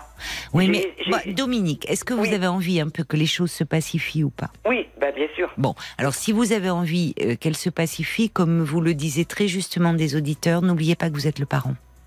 Et ok, elle a, euh, elle a 23 ans, mais c'est encore très jeune et elle est, elle est perdue en ce moment. Donc, euh, en fait, ne rentrez pas dans cette provocation-là. Et plutôt que de manger là, voilà, seul et dire bah tiens, t'es puni, euh, tu m'as traité de mange-merde, donc maintenant je fais plus la bouffe. Vous voyez, passez un peu au-dessus de ça. Oui, c'est pas évident, je vous dirais, mais bon. C'est vrai, essayer. je sais que c'est pas évident. Mais à un moment, si vous voulez que les choses, voyez, il faut pas rester dans le ressentiment. Ça n'arrangera rien. Paul, une dernière pour, oui, conclure. pour vous aider à tenir, Béatrice euh, vous dit que c'est vous qui êtes là depuis toujours. Alors c'est vrai, il est plus facile pour vous, pour elle, de mettre euh, votre lien à l'épreuve. Bien évidemment, elle ne mettra pas le lien pater- paternel en danger. Mais non. Il est trop fragile le lien paternel. Si elle vous agresse, vous souvent le, le jeune qui est en difficulté, il agresse plus particulièrement. Très, ça paraît très injuste. Le parent qu'il considère comme le plus fort. Et, et elle a tout à fait raison, euh, cette auditrice. C'est-à-dire qu'elle sait que c'est vous qui êtes là. Avec son père, le lien il est beaucoup plus fragile, beaucoup plus compliqué. D'accord. Donc euh, il faut derrière ça, il y a aussi euh, ne, ne doutez pas qu'à un moment vos relations elles vont évoluer. et elles vont s'arranger. Mais Ah il faut bah, qu'elles sortent de ce mal-être. Voyez, Mm, mm. il faut qu'elles J'espère sortent de ce mal-être. Donc il faut que vous gardiez le cap, même si c'est dur, évidemment, et que vous le preniez pas de plein fouet cette agressivité, mais Mm. comme vraiment l'expression de mal-être. Et reparlez-en à l'occasion, dire, tu sais, j'en ai reparlé au médecin, il peut te conseiller quelqu'un. Enfin, ça serait bien. Nous, on a du mal à se parler, mais ça serait bien que tu vois quelqu'un parce que tu as beaucoup de choses à dire. Ah oui, Allez, bon courage, Dominique. Merci beaucoup, Caroline. Au revoir, bonne soirée. Jusqu'à minuit 30. Caroline. Elton John qui va donner ses tout derniers concerts en France avec RTL le 21, v- 27 et 28 juin à l'Accor Arena de Paris et ce sera la fin déjà de sa tournée mondiale d'adieu, le Farewell Yellow Brick Road Tour.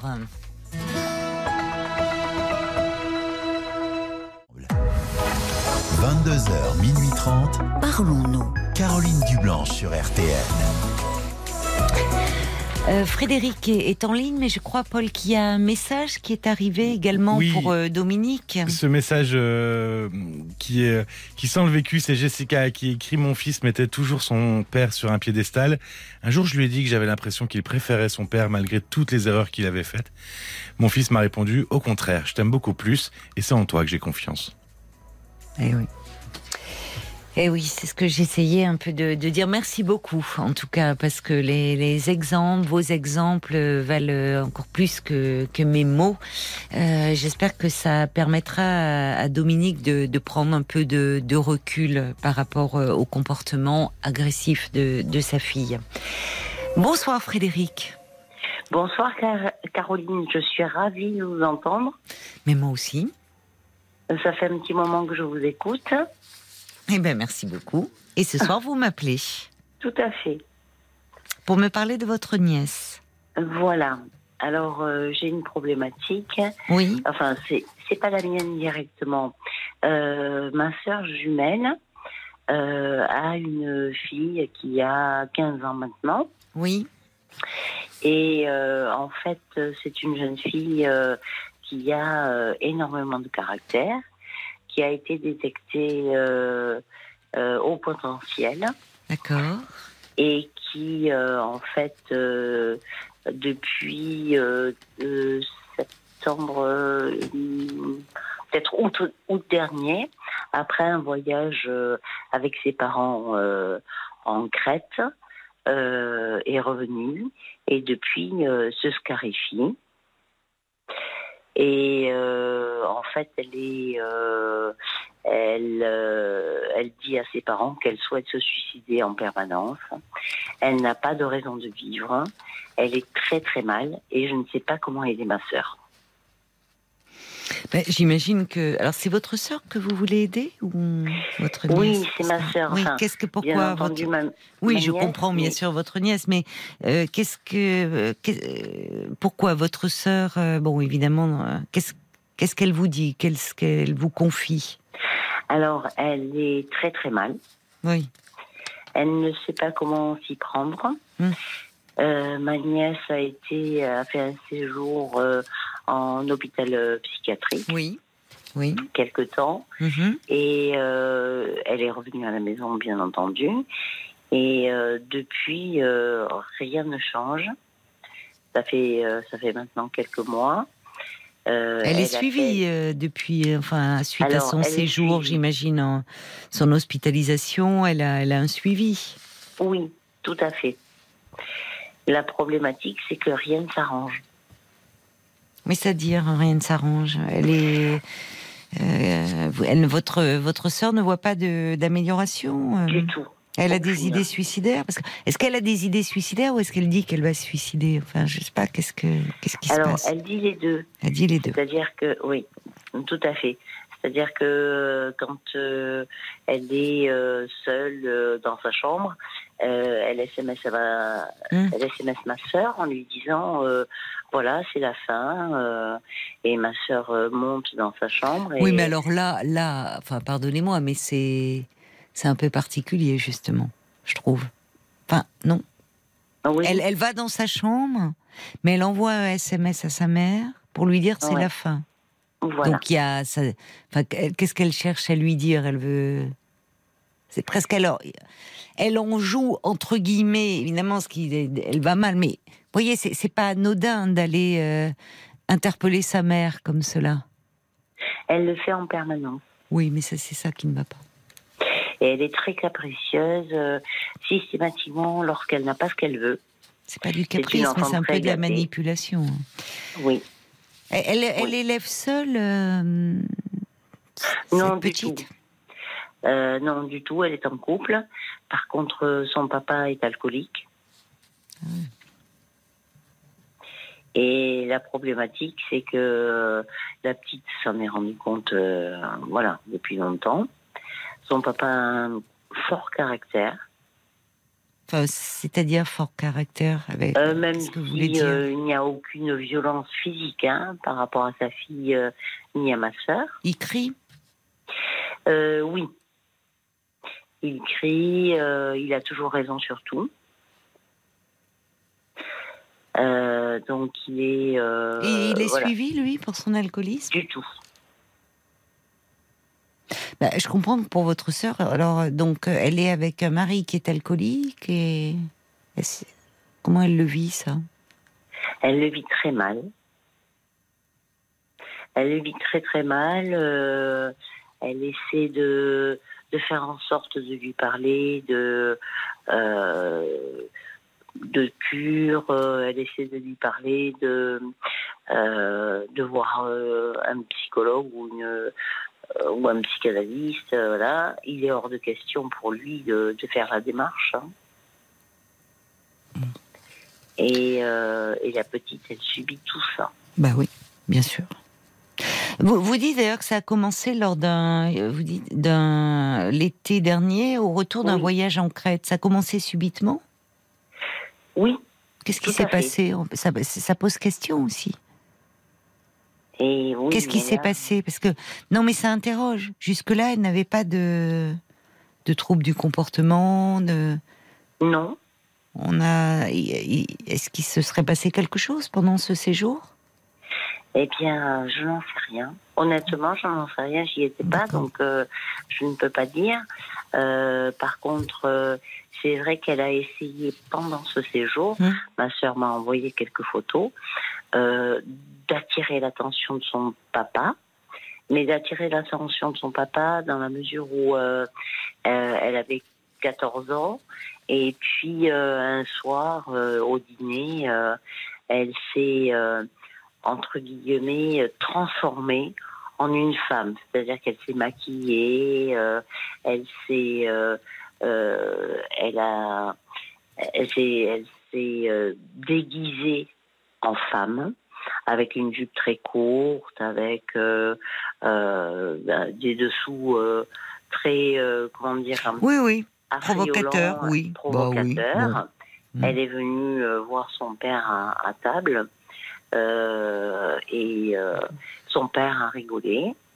Euh, et, et ma sœur était outrée parce que c'était pas euh, son attitude. C'est une jeune fille qui fait de l'équitation depuis euh, euh, 5-6 ans, euh, voilà. Et ça a été un petit peu un choc Pour qui? Pour ma sœur. D'accord. Mais elle n'a pas compris qu'il y avait un jeu et de la provocation derrière d'une adolescente de 14 ans qui, vous dites vous-même d'ailleurs, elle se déguise. Enfin, elle Oui. surjoue la féminité. Il y a, J'ai envie de dire, on a toutes fait ça. hein. Vous voyez, euh, il y a souvent quand on a à cet âge-là, euh, enfin, on peut se maquiller même comme une voiture volée, hein, les premiers temps. Enfin, on surjoue et justement, on attend. Vous voyez, elle vient à table. Elle vient, elle n'est pas sortie comme ça en douce, elle n'a pas fugué. Elle vient à table, donc elle sait très bien. Mais il s'agit pas ni de de sermonner, ni de rigoler. Parce que le père qui rigole, ben, on voit bien à quel point il est complètement défaillant, lui, complètement absent. absent, défaillant et euh, je pense euh, aussi euh, au-delà du réel. Quoi. Enfin, Et alors, votre sœur, votre sœur, pardonnez-moi, mais qui aussi, euh, elle, elle est déva- enfin bouleversée. elle- elle est dévastée. Voilà, c'est alors ça, il y a quelque chose, il y a peut-être une piste. C'est-à-dire que sa petite fille, sa petite fille modèle, qui fait de l'éducation, de l'équitation, qui, euh, qui est brillante à l'école, qui a un haut potentiel. Ah, sa petite fille modèle qui se transforme euh, euh, dans une, une démarche très très très sexy dans truc. Là, c'est comme si waouh, au secours, je suis perdue. Et en fait, ouais. il y a il y a les- toutes les les enfin à l'adolescence, on joue avec les codes de la féminité et on surjoue. Mhm. Mais ce qui m'interroge, c'est que, au fond, en face, l'adolescent, il peut dans cette provocation et il attend des réponses de ses parents. Et, dans ces réponses, au fond, des limites. C'est-à-dire que, bon, ok, euh, tu joues avec ça, mais évidemment, à- à- tu sors pas comme ça. Et même s'il n'est pas content, si elle n'était pas contente en disant si je vais sortir avec une jupe très courte, le rôle des parents, c'est de dire non. Tu as 14 ans et à 14 ans, euh, on s'habille pas comme ça parce que même si ça ennuie la jeune fille, au fond, elle se sent protégée et rassurée. Les parents sont là pour mettre des limites. Or Ah ouais. là, elle a un père qui rigole et Oui, elle a une mère qui, est euh, qui est presque outrée. Ah, le père, ah, il rigole parce qu'il est très fier. Ah, il est très fier. Écoutez. Alors, moi, je peux pas vous répondre sur cette jeune fille parce que votre nièce, parce que elle est hospitalisée, elle a été hospitalisée, elle est suivie. J'imagine que là, ça relève aussi euh, plus que Dieu. Elle est suivie par un psychologue, mais j'espère aussi par un pédopsychiatre, parce qu'il faut qu'il y ait Euh, un non. psychiatre pour adolescents là derrière. Bah, il, faut. Au vu des troubles qu'elle présente, il faut. Mais je pense que votre sœur aussi euh, aurait besoin un peu d'être accompagnée parce que euh, bah, là, euh, au fond, euh, il y a sa fille qui est dans une euh, crise d'adolescence un peu compliquée, les scarifications, il y a quelque chose d'une agressivité qu'elle retourne contre elle-même où elle sollicite sa mère, mais fait. finalement avec un, un père qui est totalement défaillant, qui lui a une problématique d'addiction, mais en fait c'est assez bien somme toute toléré. Oui. Donc elle, il faut la soigner, mais lui peut rester euh, comme ça et là aussi. euh, enfin, on se dit parfois, vous savez, parfois, j'ai beaucoup travaillé avec des adolescents. Oui. Et en fait, euh, je trouve qu'il y a les adolescents, parfois, on nous les amène comme ça parce qu'ils vont mal. Et puis quand on regarde un peu l'histoire familiale, le parcours familial, on se dit qu'ils sont ouais. un peu ben, l'enfant symptôme, quoi, d'un problème familial aussi. Et que les adolescents, ce sont des comment Symptômes, dire Qu'est-ce que vous entendez par là euh, ben, symptômes qui finalement l'amènent lui. Parce que c'est Oui. plus facile de faire consulter un enfant que de remettre en question un fonctionnement familial parfois. D'accord. Ce que je veux dire par là, c'est que les adolescents, euh, moi j'ai beaucoup aimé travailler avec les adolescents parce qu'on dit euh, l'âge ingrat, moi je trouve que c'est l'âge de tous les possibles et qu'il faudrait tous qu'on se souvienne de l'adolescent que l'on a été.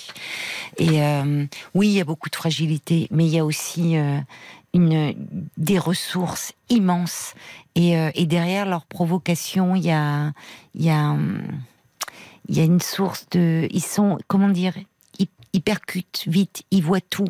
Et à ce moment-là, ils voient particulièrement les failles chez les parents et chez les adultes Voilà. en général. Et je pense qu'elle en joue, en fait, énormément. Alors, elle en joue, quand j'ai dit tout à l'heure le terme jouer, je joue, elle est- il y a une souffrance aussi. Oui. Il y a une souffrance. Mais là où j'ai réagi, c'est quand vous dites euh, que elle, elle, elle, elle va dans sa chambre, elle envoie un SMS à sa mère en disant c'est la fin. Là, c'est presque too much. Il y a un Elle côté un peu trop. Il faut pas que la scarifie. mère, oui, elle se scarifie, certes. Et elle, Mais- elle s'ouvre les veines, en fait. Comment ça? Se scarifier, c'est pas s'ouvrir les veines. hein. Alors, elle se scarifie. Bon, euh, des, c'est, des véritables codes barres hein, sur ses bras, ses Hum, jambes, hum, etc. Et en fait, euh, quand elle appelle sa mère, elle lui dit c'est la fin et elle essaie de s'ouvrir les veines. Devant Alors, sa mère? alors, pas devant. euh, Oui, enfin. Elle l'appelle. lui- Oui, voilà. C'est la lui fin et je vais me, un peu m'entailler plus profondément. Voilà. Bon, elle interpelle sa mère. Là, c'est manifeste. Enfin, je veux dire, Ouais. c'est manifeste. Mais oui, parce que si vraiment elle voulait le faire, elle le ferait hors euh, présence de sa mère. Là, c'est en fait, il y a quelque chose, occupe-toi de moi, mais peut-être occupe-toi de toi, occupe-toi de nous, occupe-toi de ce qui va pas. D'accord. Donc votre sœur, Occupe-toi du couple. enfin, je ne sais pas, mais Ouais. là, il y a quelque chose dans euh, les. Généralement, les les adolescents, ils sont plutôt des filles qui se, mais les les, les garçons peuvent le faire. Euh, les adolescents qui se scarifient, ils cherchent à le dissimuler D'accord. en mettant euh, justement des des manches longues, des choses pour qu'on ne pour qu'on ne le voit pas. Là, Alors, vous elle met des manches longues, elle met, euh, voilà, elle, elle souhaite que euh, à l'extérieur on ne le voit pas. Oui, à l'extérieur, mais elle, elle envoie un SMS à sa mère en disant euh, voilà, je suis là et puis je peux m'entailler plus profondément et m'ouvrir les veines. Donc Ouais. derrière cela, il y a quelque chose qui ne va pas, c'est l'expression d'une souffrance, mais elle interpelle sa mère. Mhm. C'est en gros, elle demande à sa mère peut-être de de d'elle-même un peu sortir de cette torpeur dans laquelle elle est plongée. Il y a trop là un moment autour. D'accord. Enfin, votre, je, ne sais pas si votre sœur elle n'est pas suivie, mais enfin, Ah entre non, son mari qui est alcoolique, euh, sa, sa, sa, sa fille qui se scarifie, enfin, vous voyez, elle, il faut, il faut, il faut qu'elle se fasse aider, votre sœur. Oui, et c'est ça. Ma problématique, c'est qu'elle ne veut pas l'entendre. Ben, c'est très intéressant, justement. Elle ne veut pas l'entendre. Euh, je lui ai envoyé euh, plusieurs euh, SMS euh, et plusieurs, voilà, plusieurs fois on en a discuté. Elle est, elle est Et pourquoi? hyper réfractaire à tout ce qui est psychologique. Eh ben, tiens donc. Ben oui. Mais, Vraiment. mais, mais comment voulez-vous que la petite, elle accepte et que ça marche sans suivi? Enfin, au fond, elle a un père à la maison qui est euh, addict à l'alcool, mais Il y a pas de souci. Inexistant la semaine. Hein, puisque- Et elle a une mère qui... euh, oh non, la psychologie, non. Pourquoi les consulter Non, tout va bien. Comment voulez-vous qu'elle avance, elle Ouais. Comment voulez-vous qu'elle avance? Elle a eu des, des soucis euh, entre, euh, enfin, euh, physiques, quoi, hein, depuis euh, il y, a- il y a quelque temps. Qui, votre Euh, nièce ou votre... Non, non, ma, ma, ma sœur, Oui. bon. elle a eu des soucis pulmonaires.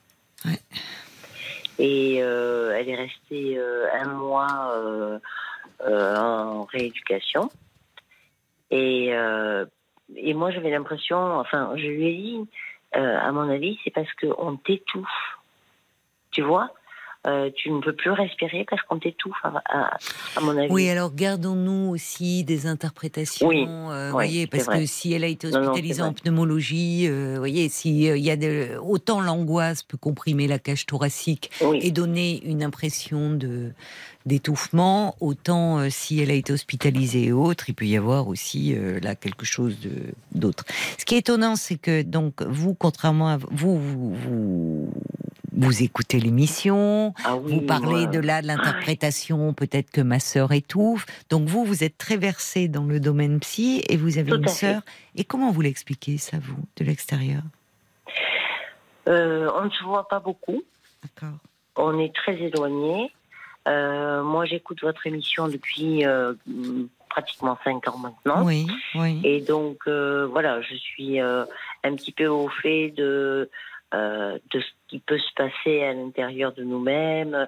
Et puis, moi, j'ai Oui, ça j'ai vous déjà intéresse. consulté aussi. Ça Oui, m'intéresse beaucoup. Vous avez, euh, oui, Oui, j'ai déjà consulté Oui. moi-même aussi oui. par rapport euh, à une problématique que j'avais vis-à-vis de mon, de mon fils. Mais elle ne veut rien entendre. Je, je n'arrive pas Ouais. À lui faire entendre que il faudrait peut-être que Ouais. elle aussi euh, consulte. et- Peut-être qu'on lui, l'équipe qui suit euh, votre nièce, à un moment, va proposer une thérapie familiale ou. Alors, ils ont fait une thérapie familiale. Quand? Euh, là, récemment, enfin, ils sont en plein dedans. Mais ben euh, elle monte sur ses grands chevaux. Ah ben elle y va quand même. Ben Alors mais je comprends pas. Vous me dites qu'elle est réfractaire si elle va à une thérapie. Alors, elle est réfractaire, elle y a été deux, trois fois. Et puis, euh, elle interpelle euh, les, euh, les psychologues en disant Vous n'avez rien compris. D'accord, mais elle y va quand même. Elle est dans. ouais, elle y est Bon. allée deux, Bon, trois fois. donc d'accord, Bon, donc il y a quelque chose qui bouge. Est-ce que vous êtes peu proche de votre nièce? Est-ce que vous pouvez lui parler? Non, pas Non. vraiment. Pas vraiment. Bon, Pas très proche. Pas au point de lui parler, euh, voilà, amicalement. Enfin, Bon. voilà. Bon, écoutez, euh, votre nièce traverse. On peut comprendre, enfin, euh, euh, il y a quand même des éléments au vu de son environnement, de son contexte familial qui peuvent expliquer le mal-être chez elle. Ah Dans ouais. ce que vous dites, bon, euh, de toute façon, elle a été hospitalisée, elle est suivie. Euh, parfois, qu'est-ce que vous voulez Les psys aussi, on on fait pas des miracles. hein. C'est-à-dire que Oui. s'il y a un environnement euh, qui est délétère, je sais pas comment dire, un environnement qui n'est pas en tout cas euh, euh, Propice. sécurisant, euh, rassurant. euh, on peut traiter, vous voyez, enfin traiter un enfant, un adolescent, et qu'on le replonge après dans un environnement où euh, il est replongé dans une dans une problématique familiale, ça va rien changer Alors, en elle est- fait. hein. Elle est déscolarisée depuis un an. c'est- Voilà. Bah oui, Enfin, bon, bah voilà, rentrée. bah voilà, voilà. Et puis, euh, on lui propose euh, en fait euh, un- une hospitalisation de jour pour l'année prochaine. Bah, c'est Et bien. ma sœur est complètement contre. Oui, mais alors donc, elle est, elle est au fond, a-t-elle envie que sa fille aille mieux?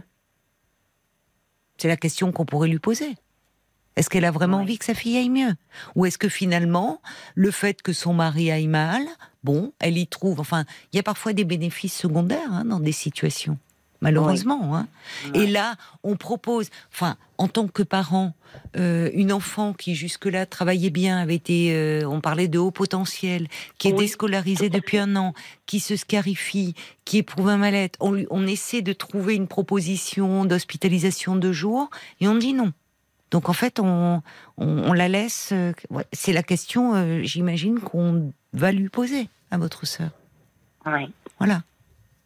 Qu'est-ce qui se passe et est-ce que vous... euh, Bon, c'est compliqué de vous répondre parce que j'entends Oui, je votre votre bien. inquiétude, vous. Et vous, vous qui êtes à distance, vous voyez, je vous demandais parce que vous auriez été proche de votre nièce, vous pourriez être un interlocuteur. Et peut-être que votre nièce aurait besoin euh, d'adultes autour d'elle, parce que souvent les adolescents, euh, à ce moment-là, les parents sont pas les mieux placés pour leur parler. Mais ça peut être là, un oui. oncle, une tante, ça peut être un grand-père, une grand-mère. Bon, malheureusement, vous n'êtes pas proche, donc euh, voilà, vous n'allez pas dans une situation de crise aller lui parler. Votre sœur, euh, bon, vous êtes loin, vous communiquez un peu comme ça. Oui. Qu'est-ce que vous voulez? Il y a déjà quelque chose qui a bougé. Elle accepte d'aller dans la thérapie familiale. Espérons qu'il y a quelque chose qui va s'ouvrir un peu et qu'elle va accepter aussi euh, que sa fille a besoin de soins et elle aussi et le père aussi en fait. Oui. Oui. Oui, oui, tout à fait. Et Mais oui. là, elle m'a appelée euh, désespérée euh, plusieurs fois en me disant Mais euh, je n'ai qu'une envie, c'est me suicider, quoi. Que tout s'arrête. Et je lui ai dit Mais euh, écoute. euh, Qu'elle se fasse hospitaliser chérie, euh, alors. Ma chérie, va, va voir un psy, enfin, psychologue, psychiatre, je sais pas, choisis, essaie de voir ce qui te correspondrait le mieux, parce qu'elle est très prolixe, elle est très vindicative, elle a toujours été comme ça. Hein, Non mais là il faut peut-être un peu hausser le ton. Pardonnez-moi mais voyez là c'est à un moment elle vous appelle en disant euh, je vais mal et on peut comprendre entre Mhm. ce- son couple et maintenant euh, sa jeune fille. Je vais mal j'en peux plus au point de penser parfois je me dis que si je me suicidais ben ça serait la fin de tout ça. À un moment, vous, euh, je comprends que tu craques et que tu ne saches, euh, que tu te sentes impuissante parce que elle a l'impression que tout se délite auprès d'elle. Oui, Mais fais-toi aider parce que, et là vraiment, parce que vous, elle vous met dans une situation d'impuissance terrible Oui, à vous appeler un peu comme sa fille avec elle. J'en peux plus, hein, je, je me scarifie, tu vois, je vais un peu aller plus loin. Donc là, elle vous appelle en disant Ah, j'en peux plus, je crois que je vais me suicider. Et au fond, euh, bah, quand vous lui dites Écoute, fais-toi aider, non, non, non. Donc euh, elle va vous rappeler en disant Bah, tu sais, j'en peux plus. Donc, vous voyez, à un moment, il faut dire Écoute, euh, tu as le droit de craquer et de ne plus en pouvoir accepte au moins qu'on s'occupe de toi. Et, et Ouais. au moins qu'elle voit son médecin traitant et que s'il faut l'hospitaliser, eh bien, une hospitalisation est envisagée et qu'elle se soigne. oui. Enfin, à un moment, c'est même plus Mhm. dire, voyez, vois un psychologue ou un psychiatre ou dire, bon, qu'est-ce qui, écoute là, euh, qu'est-ce qui, euh, il y, a, il y a un moment que ça va pas. Moi, je suis loin. Tu m'appelles et tu me dis ça, je m'inquiète pour toi. Je m'inquiète également pour euh, pour ma nièce. Ma nièce, ouais. Bon, Mm. et euh, à un moment, qu'est-ce qu'on va faire? On va demander une hospitalisation alors. La Je peux pas entendre que tu veuilles te suicider et que je et qu'au fond je ne puisse rien faire. Voilà. Alors la problématique, c'est qu'elle me dit souvent, euh, je ne peux pas partir sans ma fille. Enfin, je, je, Qu'est-ce qu'elle veut dire m'éloigner de ma fille. Non, mais oui, bon, Voilà. il y a un problème entre, il y a, il y a un problème, il y a quelque chose dans dans cette relation-là qui est problématique, certainement. Ah ouais. Parce que peut-être que justement, enfin, euh, enfin, elle peut pas partir sans sa fille. euh, sa fille parle d'idées suicidaires, elle parle d'idées suicidaires. Elles sont très en fusion, semble-t-il. Oui, tout Et, à fait. et elles sont très, voilà. Bon, il va falloir euh, en fait s'occuper de de d'elles deux, de, de, de la diade, la mère fille. et deux, enfin des Ouais. trois quoi. Bah, écoutez, père, euh, on hein. peut penser que Mhm. si euh, votre sœur justement n'est pas épanouie dans son couple, peut-être qu'elle a surinvesti la relation avec sa fille et qu'au fond elles forment un couple à elles deux et elles sont totalement fusionnelles. Et au fond on voit bien la petite qui l'appelle maman je vais mal oui moi aussi je vais mal bon. Donc j'espère euh, que comme il y a un suivi qu'elle a été hospitalisée que l'équipe soignante qui a déjà proposé une thérapie familiale va essayer un peu de de démêler euh, les, les liens qui sont trop serrés trop fusionnels entre votre sœur et, et votre nièce, semble-t-il. Moi, à distance, vous savez, je peux pas faire grand-chose, si ce n'est vous dire à vous qu'à un moment, euh, il faut peut-être un peu dire... euh, Oh, c'est tu me mets dans une situation impossible. hein. Si je suis là à distance et que tu me dis ça, je, moi je ne suis pas un professionnel, je ne peux que m'inquiéter. Et c'est lourd aussi pour moi, tout ça à porter.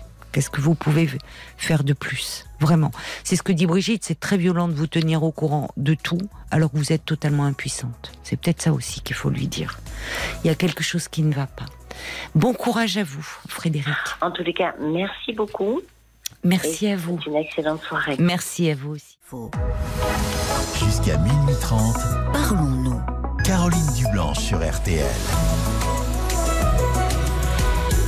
Parlons-nous euh, se poursuit pendant une demi-heure encore. Vous pouvez appeler euh, le standard au 09 69 39 10 11 pour me parler de vous ou pour réagir euh, au témoignage. Jusqu'à minuit 30, Parlons-nous. Caroline Dublanche sur RTL. Bonsoir Marie-Antoinette. Bonsoir.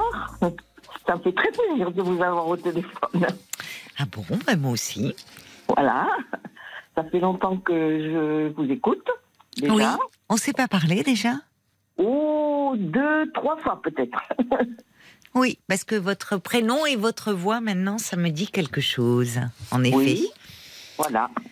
Alors, il Peut-être. faudrait, en revanche, je ne sais pas si c'est une suite, me rafraîchir un peu la mémoire, par contre, parce que là, plus de minuit, j'avoue que, bon, mais peut-être que ça n'a rien à voir avec vos appels précédents, hein, d'ailleurs. Donc, dans ces Euh, cas-là. non, enfin, Non peut-être, je sais pas.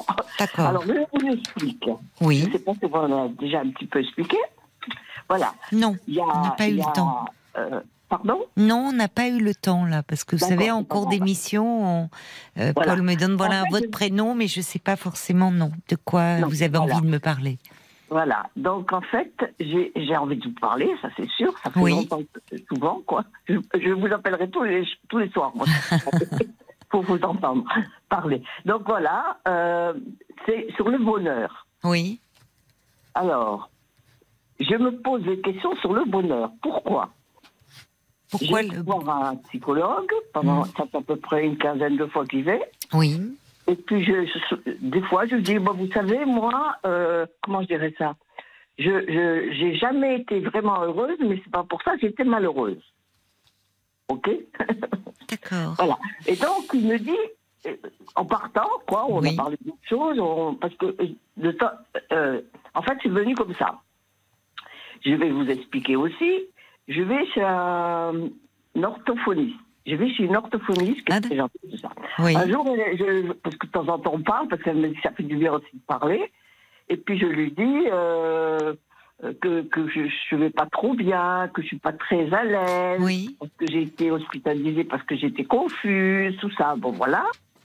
Et donc, euh, savoir ce qui s'est passé parce que j'ai eu un AVC un peu, en 2008. Bon, j'ai un peu craint que ça revenait. quoi, Voilà. Oui. Et donc, ça s'est passé comme ça. Puis, euh, je lui ai expliqué plein de choses. Elle me dit, mais ce serait bien que vous, que vous l'écriviez.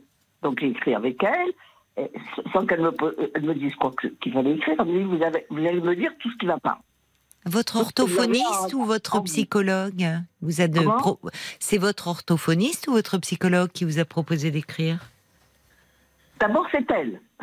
Qui D'abord, c'est elle. Voilà. Mais qui elle? Euh, L'orthophoniste ou la psychologue? L'orthophoniste me dit, bah, écoutez, ça va faire de, vous faire du test, vous allez m'écrire ce qui Oui, va pas. D'accord. Donc, je lui ai écrit tout ça, puis elle me dit, je, euh, vous le reprenez, et vous, quand vous irez chez votre psychologue, parce que c'est que je vais chez un psychologue, eh ben, euh, bon, oui, vous, vous, lui, vous lui direz que vous l'avez écrit, tout ça. Et en fait, quand j'ai écrit, ça m'a dégagé, ça m'a fait du bien. Ah, bah c'est tant mieux alors. Voilà. Parce que, en fait, j'écris des fois des petits poèmes, des Oui. petits trucs comme ça. Bon, voilà. Et en fait, il me dit en partant, il- ça serait bien que vous m'écriviez sur le bonheur. Ouf. Et là là, c'est euh, c'est presque une disserte, euh, c'est le bac de philo ça. Parce que, bah oui, c'est le bonheur, on en parle beaucoup. Enfin, c'est un sujet de philo. hein. C'est compliqué. hein, Oui, c'est hein, compliqué. quand on- Je suis d'accord avec vous. Alors donc, j'ai essayé de voir ce que ça pouvait dire et, et j'ai du mal là-dessus. Et je me demandais si vous pouviez, vous, éventuellement, m'aider. m'aider, enfin, me dire, euh, moi, moi, pour moi, le bonheur, c'est compliqué parce que j'arrive pas à le définir. Et Mm. J'arrive pas à définir le bonheur. D'après ce que, ce que j'ai vécu, tout ça, je me dis, est-ce que vraiment, dans ta vie, tu as eu du bonheur? Mais, en fait, c'est ce- c'est pas vous qui avez eu l'idée euh, de d'écrire sur le bonheur, c'est votre psychologue qui vous a suggéré ce thème. Oui, parce que je lui ai dit souvent, je parle souvent, je, lui dis, bah, moi, j'ai jamais été heureux. Enfin, ça- je lui dis souvent ça. Alors, Mm. ça a dû travailler. D'accord. Connais Et rien. hein. comme écrire vous réussit bien, elle vous a proposé D'après cela. m'a dit, d'après ce qu'il m'a dit, comme vous, je sais que vous écrivez, mais j'écris pas toujours, hein. Parce que là, en dernier, j'écrivais plus. Et quand, euh, euh, euh, de temps en temps, j'écris des petits trucs Mm. comme que rigolo, enfin rigolo ou pas d'ailleurs. et voilà quoi. Donc, euh, par exemple, sur, mais le bonheur, j'avais jamais pensé à écrire sur le bonheur. hein. Alors j'ai posé la question à, à un ami à moi. Il me dit, écoute-moi, le- quand, quand j'ai eu vraiment une sensation de bonheur, c'est Mm. quand j'ai réussi mon examen. Ah ben Et voilà. pour moi, vous voyez ce que je... Enfin, parce que c'était dur, il, était, il, il a fait des, des grosses études, et, et, et- mais je me dis, est-ce que c'est ça le bonheur? Je ne sais pas, assez rude, hein vous êtes rude avec moi là, Marie-Antoinette, à minuit 13, de me demander de disserter sur le bonheur. Ou faudrait me cueillir à 22 heures, où je suis encore un peu, un peu fraîche. Mais j'avoue que ce soir, en plus, avec, euh, euh, on a eu des témoignages quand même euh, difficiles, un peu c'est lourds, hein, avec euh, surtout, enfin, C'est moi ça me touche beaucoup quand je sens des jeunes en souffrance derrière. Donc là, j'avoue, mais, mais c'est- en fait. Il y a, je, je trouve que c'est un sujet intéressant. Euh, et, et ce qu'il importe moins que je vous donne euh, chacun à sa propre définition Non, du bonheur. c'est- parce que je me suis dit, comme moi, personnellement, je me rappelle pas avoir éprouvé du bonheur, si, quand même, quand même Oh, un peu. Un petit peu, des Alors, moments. vous Le bonheur, il est. En fait, je trouve que moi, de mon point de vue, je Mhm. trouve que euh, on est de plus en, enfin, on est dans une espèce d'injonction au bonheur. Ouais. Euh, bonheur, bien-être, épanouissement. Et euh, en fait, ça, tourne, on, on aspire à des moments de, de plénitude, de bien-être, Oh. de bonheur.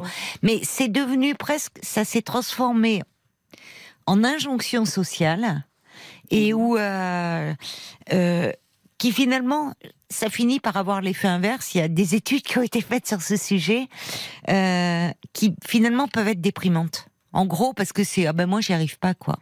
Enfin, vous voyez, il faut, faudrait presque être euh, euh, parce que le bonheur, c'est c'est personnel, bah, D'abord, c'est personnel, et puis c'est pas un état permanent. Mhm. Non. Bon, c'est pas. c'est vraiment quelque chose qui passe à un moment donné. Ben voilà. Ouais. ouais. Voilà. Euh, mais euh, il y, a- il y a beaucoup. Alors, il y a. J'entends que je réponds pas à votre question, euh, mais il y a- y, eu beaucoup d'articles. Il y avait un article du. Je me souviens, il y a, a un petit moment hein, de ça. C'était. Le Monde avait fait un article sur ce sujet, sur l'injonction, l'injonction au bonheur. Euh, Je vais Euh, vous donner un petit exemple qui, Mm. effectivement, m'a ravi, comme on dit, qui m'a fait Mm. beaucoup de bien. J'ai quatre enfants et onze petits-enfants. oui, Oui, hein J'ai 80 ans, hein D'accord. oui. Bon, donc, en fait, euh, pour mon anniversaire, le 6 décembre, qui est pas très loin, Mm. euh, j'ai eu mes 80 ans. Oui. Et puis, euh, les enfants me disent, écoute, maman, ça serait bien pour Noël que tu viennes. Mm. Parce qu'il y a euh, Manon qui va se, qui, qui, qui va bientôt se marier et elle va fêter et elle va faire, euh, je sais plus comment ils appellent ça avant. Euh, oui, je, je perds Ah, l'enterrement de vie de jeune fille, peut-être. Non, non, non. Les non, non. fiançailles. Les fiançailles, voilà. Oui. Alors je dis bah oui, je vais venir, ça serait sympa, voilà. Bon. Et en fait, ils m'avaient fait une surprise. Ah, Ils ont loué une pièce, une, oui. un endroit. Et puis bon, j'étais chez moi, une de mes filles, parce que j'ai habité à Metz hein, pendant un certain temps, parce que mon papa était militaire, il avait été buté à l'époque. Et donc, euh, euh, tout d'un coup, euh, ma fille m'amène, moi croyant que c'était pour ça, et en fin de compte, c'était pour mon anniversaire. Et il y avait Ah. Oui. ma soeur, enfin mes euh, mes, mes onze petits-enfants, vous voyez. Euh, et là, Formidable, je me oui. suis sentie, euh, je ne peux pas dire, je peux pas dire que j'étais dans, dans un bonheur, mais ça m'a fait énormément plaisir. C'était doux. C'était, oui, ça vous a fait du bien de voir euh, Ben, toute votre ça, famille réunie. Ouais, Il y a plein de trucs comme ça, je me dis, est-ce que c'est ça le bonheur? Ben oui, c'est des moments. euh, oui, c'est un moment où vous vous êtes senti bien, où euh, vous Ouais. aviez euh, toute votre famille autour de vous qui voulait vous témoigner la- l'affection et la tendresse qu'ils vous portent. Ah oui, oui, mais je ne sais pas pourquoi. Il m'a, dit, j'aimerais bien que vous m'écriviez, parce qu'il sait que j'écris de temps en temps. Mais vous savez. Marie-Antoinette, si c'est si c'est euh, si si ça si c'est source de tourment pour vous ou de questionnement ou de Je veux dire, Vous- vous- il- il- c'est- une suggestion. Vous Oui. n'êtes pas obligé d'écrire, voyez vous, et vous avez passé l'âge de, voyez, de remettre votre copie. Euh, c'est pas comme vous avez, vous êtes allé voir un psychologue ou, ou, euh, vous lui dites j'ai jamais été vraiment malheureuse, mais jamais été vraiment heureuse non plus. Peut-être qu'il vous a suggéré cela. Mais Ouais. si c'est, faut, faut pas non plus que ça vous fasse cogiter euh, plus que de raison. Après tout, si écrire vous fait du bien, vous écrivez sur ce qui vous fait du bien. Mhm. Ouais, Non. Bah oui, oui. oui. Mais je ne sais pas pas si rendu compte. euh, en fait, je ne sais pas si. euh, Bon, ça fait quand même euh, euh, un certain temps que je vais le voir tous les trois semaines à peu près, parce que j'ai envie, j'ai, j'ai beaucoup envie, j'ai énormément envie de parler. Ben, ça s'entend, c'est bien. Voilà. Oui. Donc en fait, oui, ça s'entend.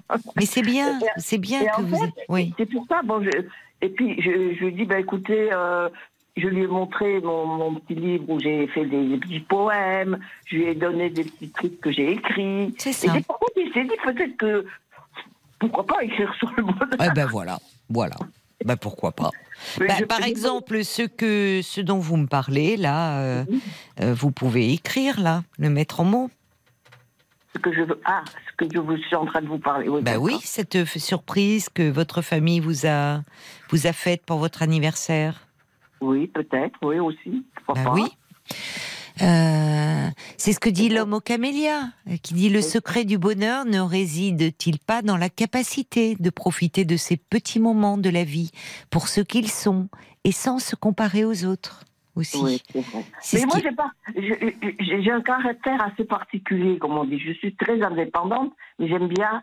Je suis indépendante, mais j'aime bien voir les gens, enfin parler aux gens, leur leur leur dire ce que je pense, quoi. Je- ma, ma façon de penser. Euh, des fois, c'est pas toujours évident.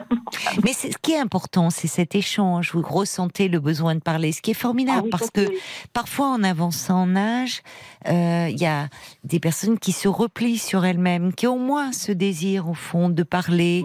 Parler, c'est aussi entrer en relation avec un autre. Donc c'est Mhm. formidable d'avoir. euh, Alors il y a eu ce petit AVC que vous avez fait, donc euh, l'orthophonie euh, maintenant, mais au fond ça vous permet aussi tous ces échanges et Ah c'est ben, merveilleux encore. l'orthophoniste, hein, par exemple. Bah, j'ai le psy aussi, mais c'est c'est pas pareil. Je sais pas pourquoi. Mais avec elle, je, je, je me sens bien. D'ailleurs, elle le ressent aussi. D'ailleurs, c'est elle qui m'avait Votre dit. orthophoniste. Oui, elle me dit, elle me dit toujours. C'est elle qui m'avait dit si vous avez envie de parler, pourquoi vous ne devriez pas voir un psy, un, un- un psychologue, quoi. Oui.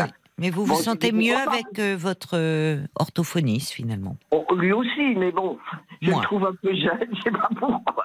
D'accord. Oui, ça peut vous mais il est déranger. spécialisé dans les personnes âgées, dans la famille, tout ça. hein. D'accord. Pas Comment Oui. les appelle d'ailleurs ça Il a une spécialité là-dedans, Oui. apparemment. oui. Voilà, donc, euh, bon. Euh, Mais bon, faites autre chose. Il y, a, il y a Brigitte qui dit ça peut permettre de discerner quelques moments agréables ou doux dans votre passé, comme celui que vous avez partagé avec nous. Elle dit c'est vrai que l'injonction à la positivité et, et au bonheur c'est un fléau.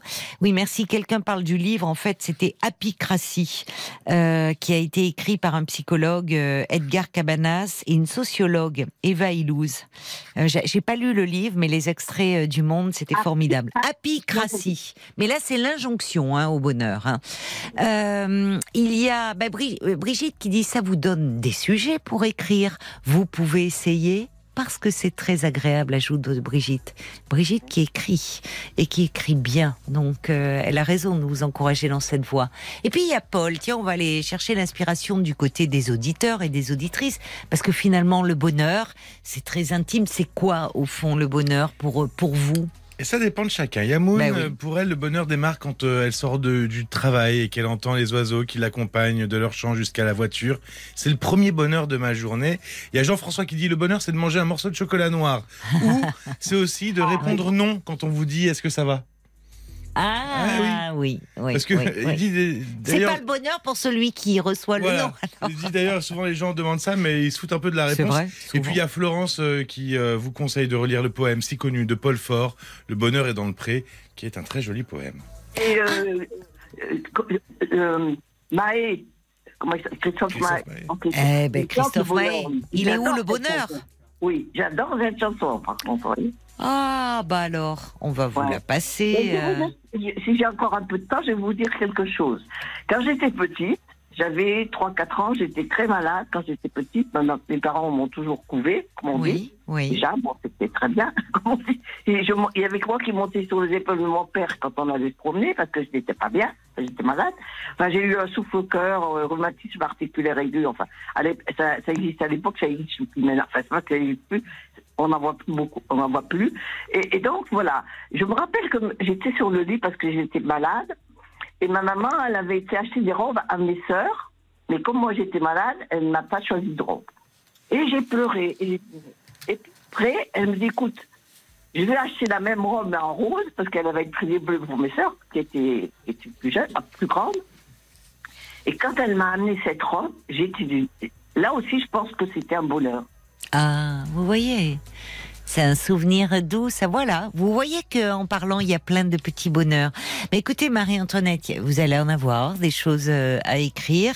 Et puisque vous adorez euh, Christophe Mahé, il n'était pas prévu ce soir, mais c'est pour vous maintenant. On vous le dédie. Je vous embrasse, Marie-Antoinette. Je vous adore. Prenez soin de vous, je vous embrasse. C'était pour Antoinette, Marie-Antoinette, puisqu'elle aime euh, Christophe Maé. Voilà. Il est là, le bonheur, il est tout près. Il faut parfois savoir euh, le saisir. Il est, euh, ben, il est dans ce moment d'échange, de, partage qu'on a tous les soirs avec vous aussi. Hein.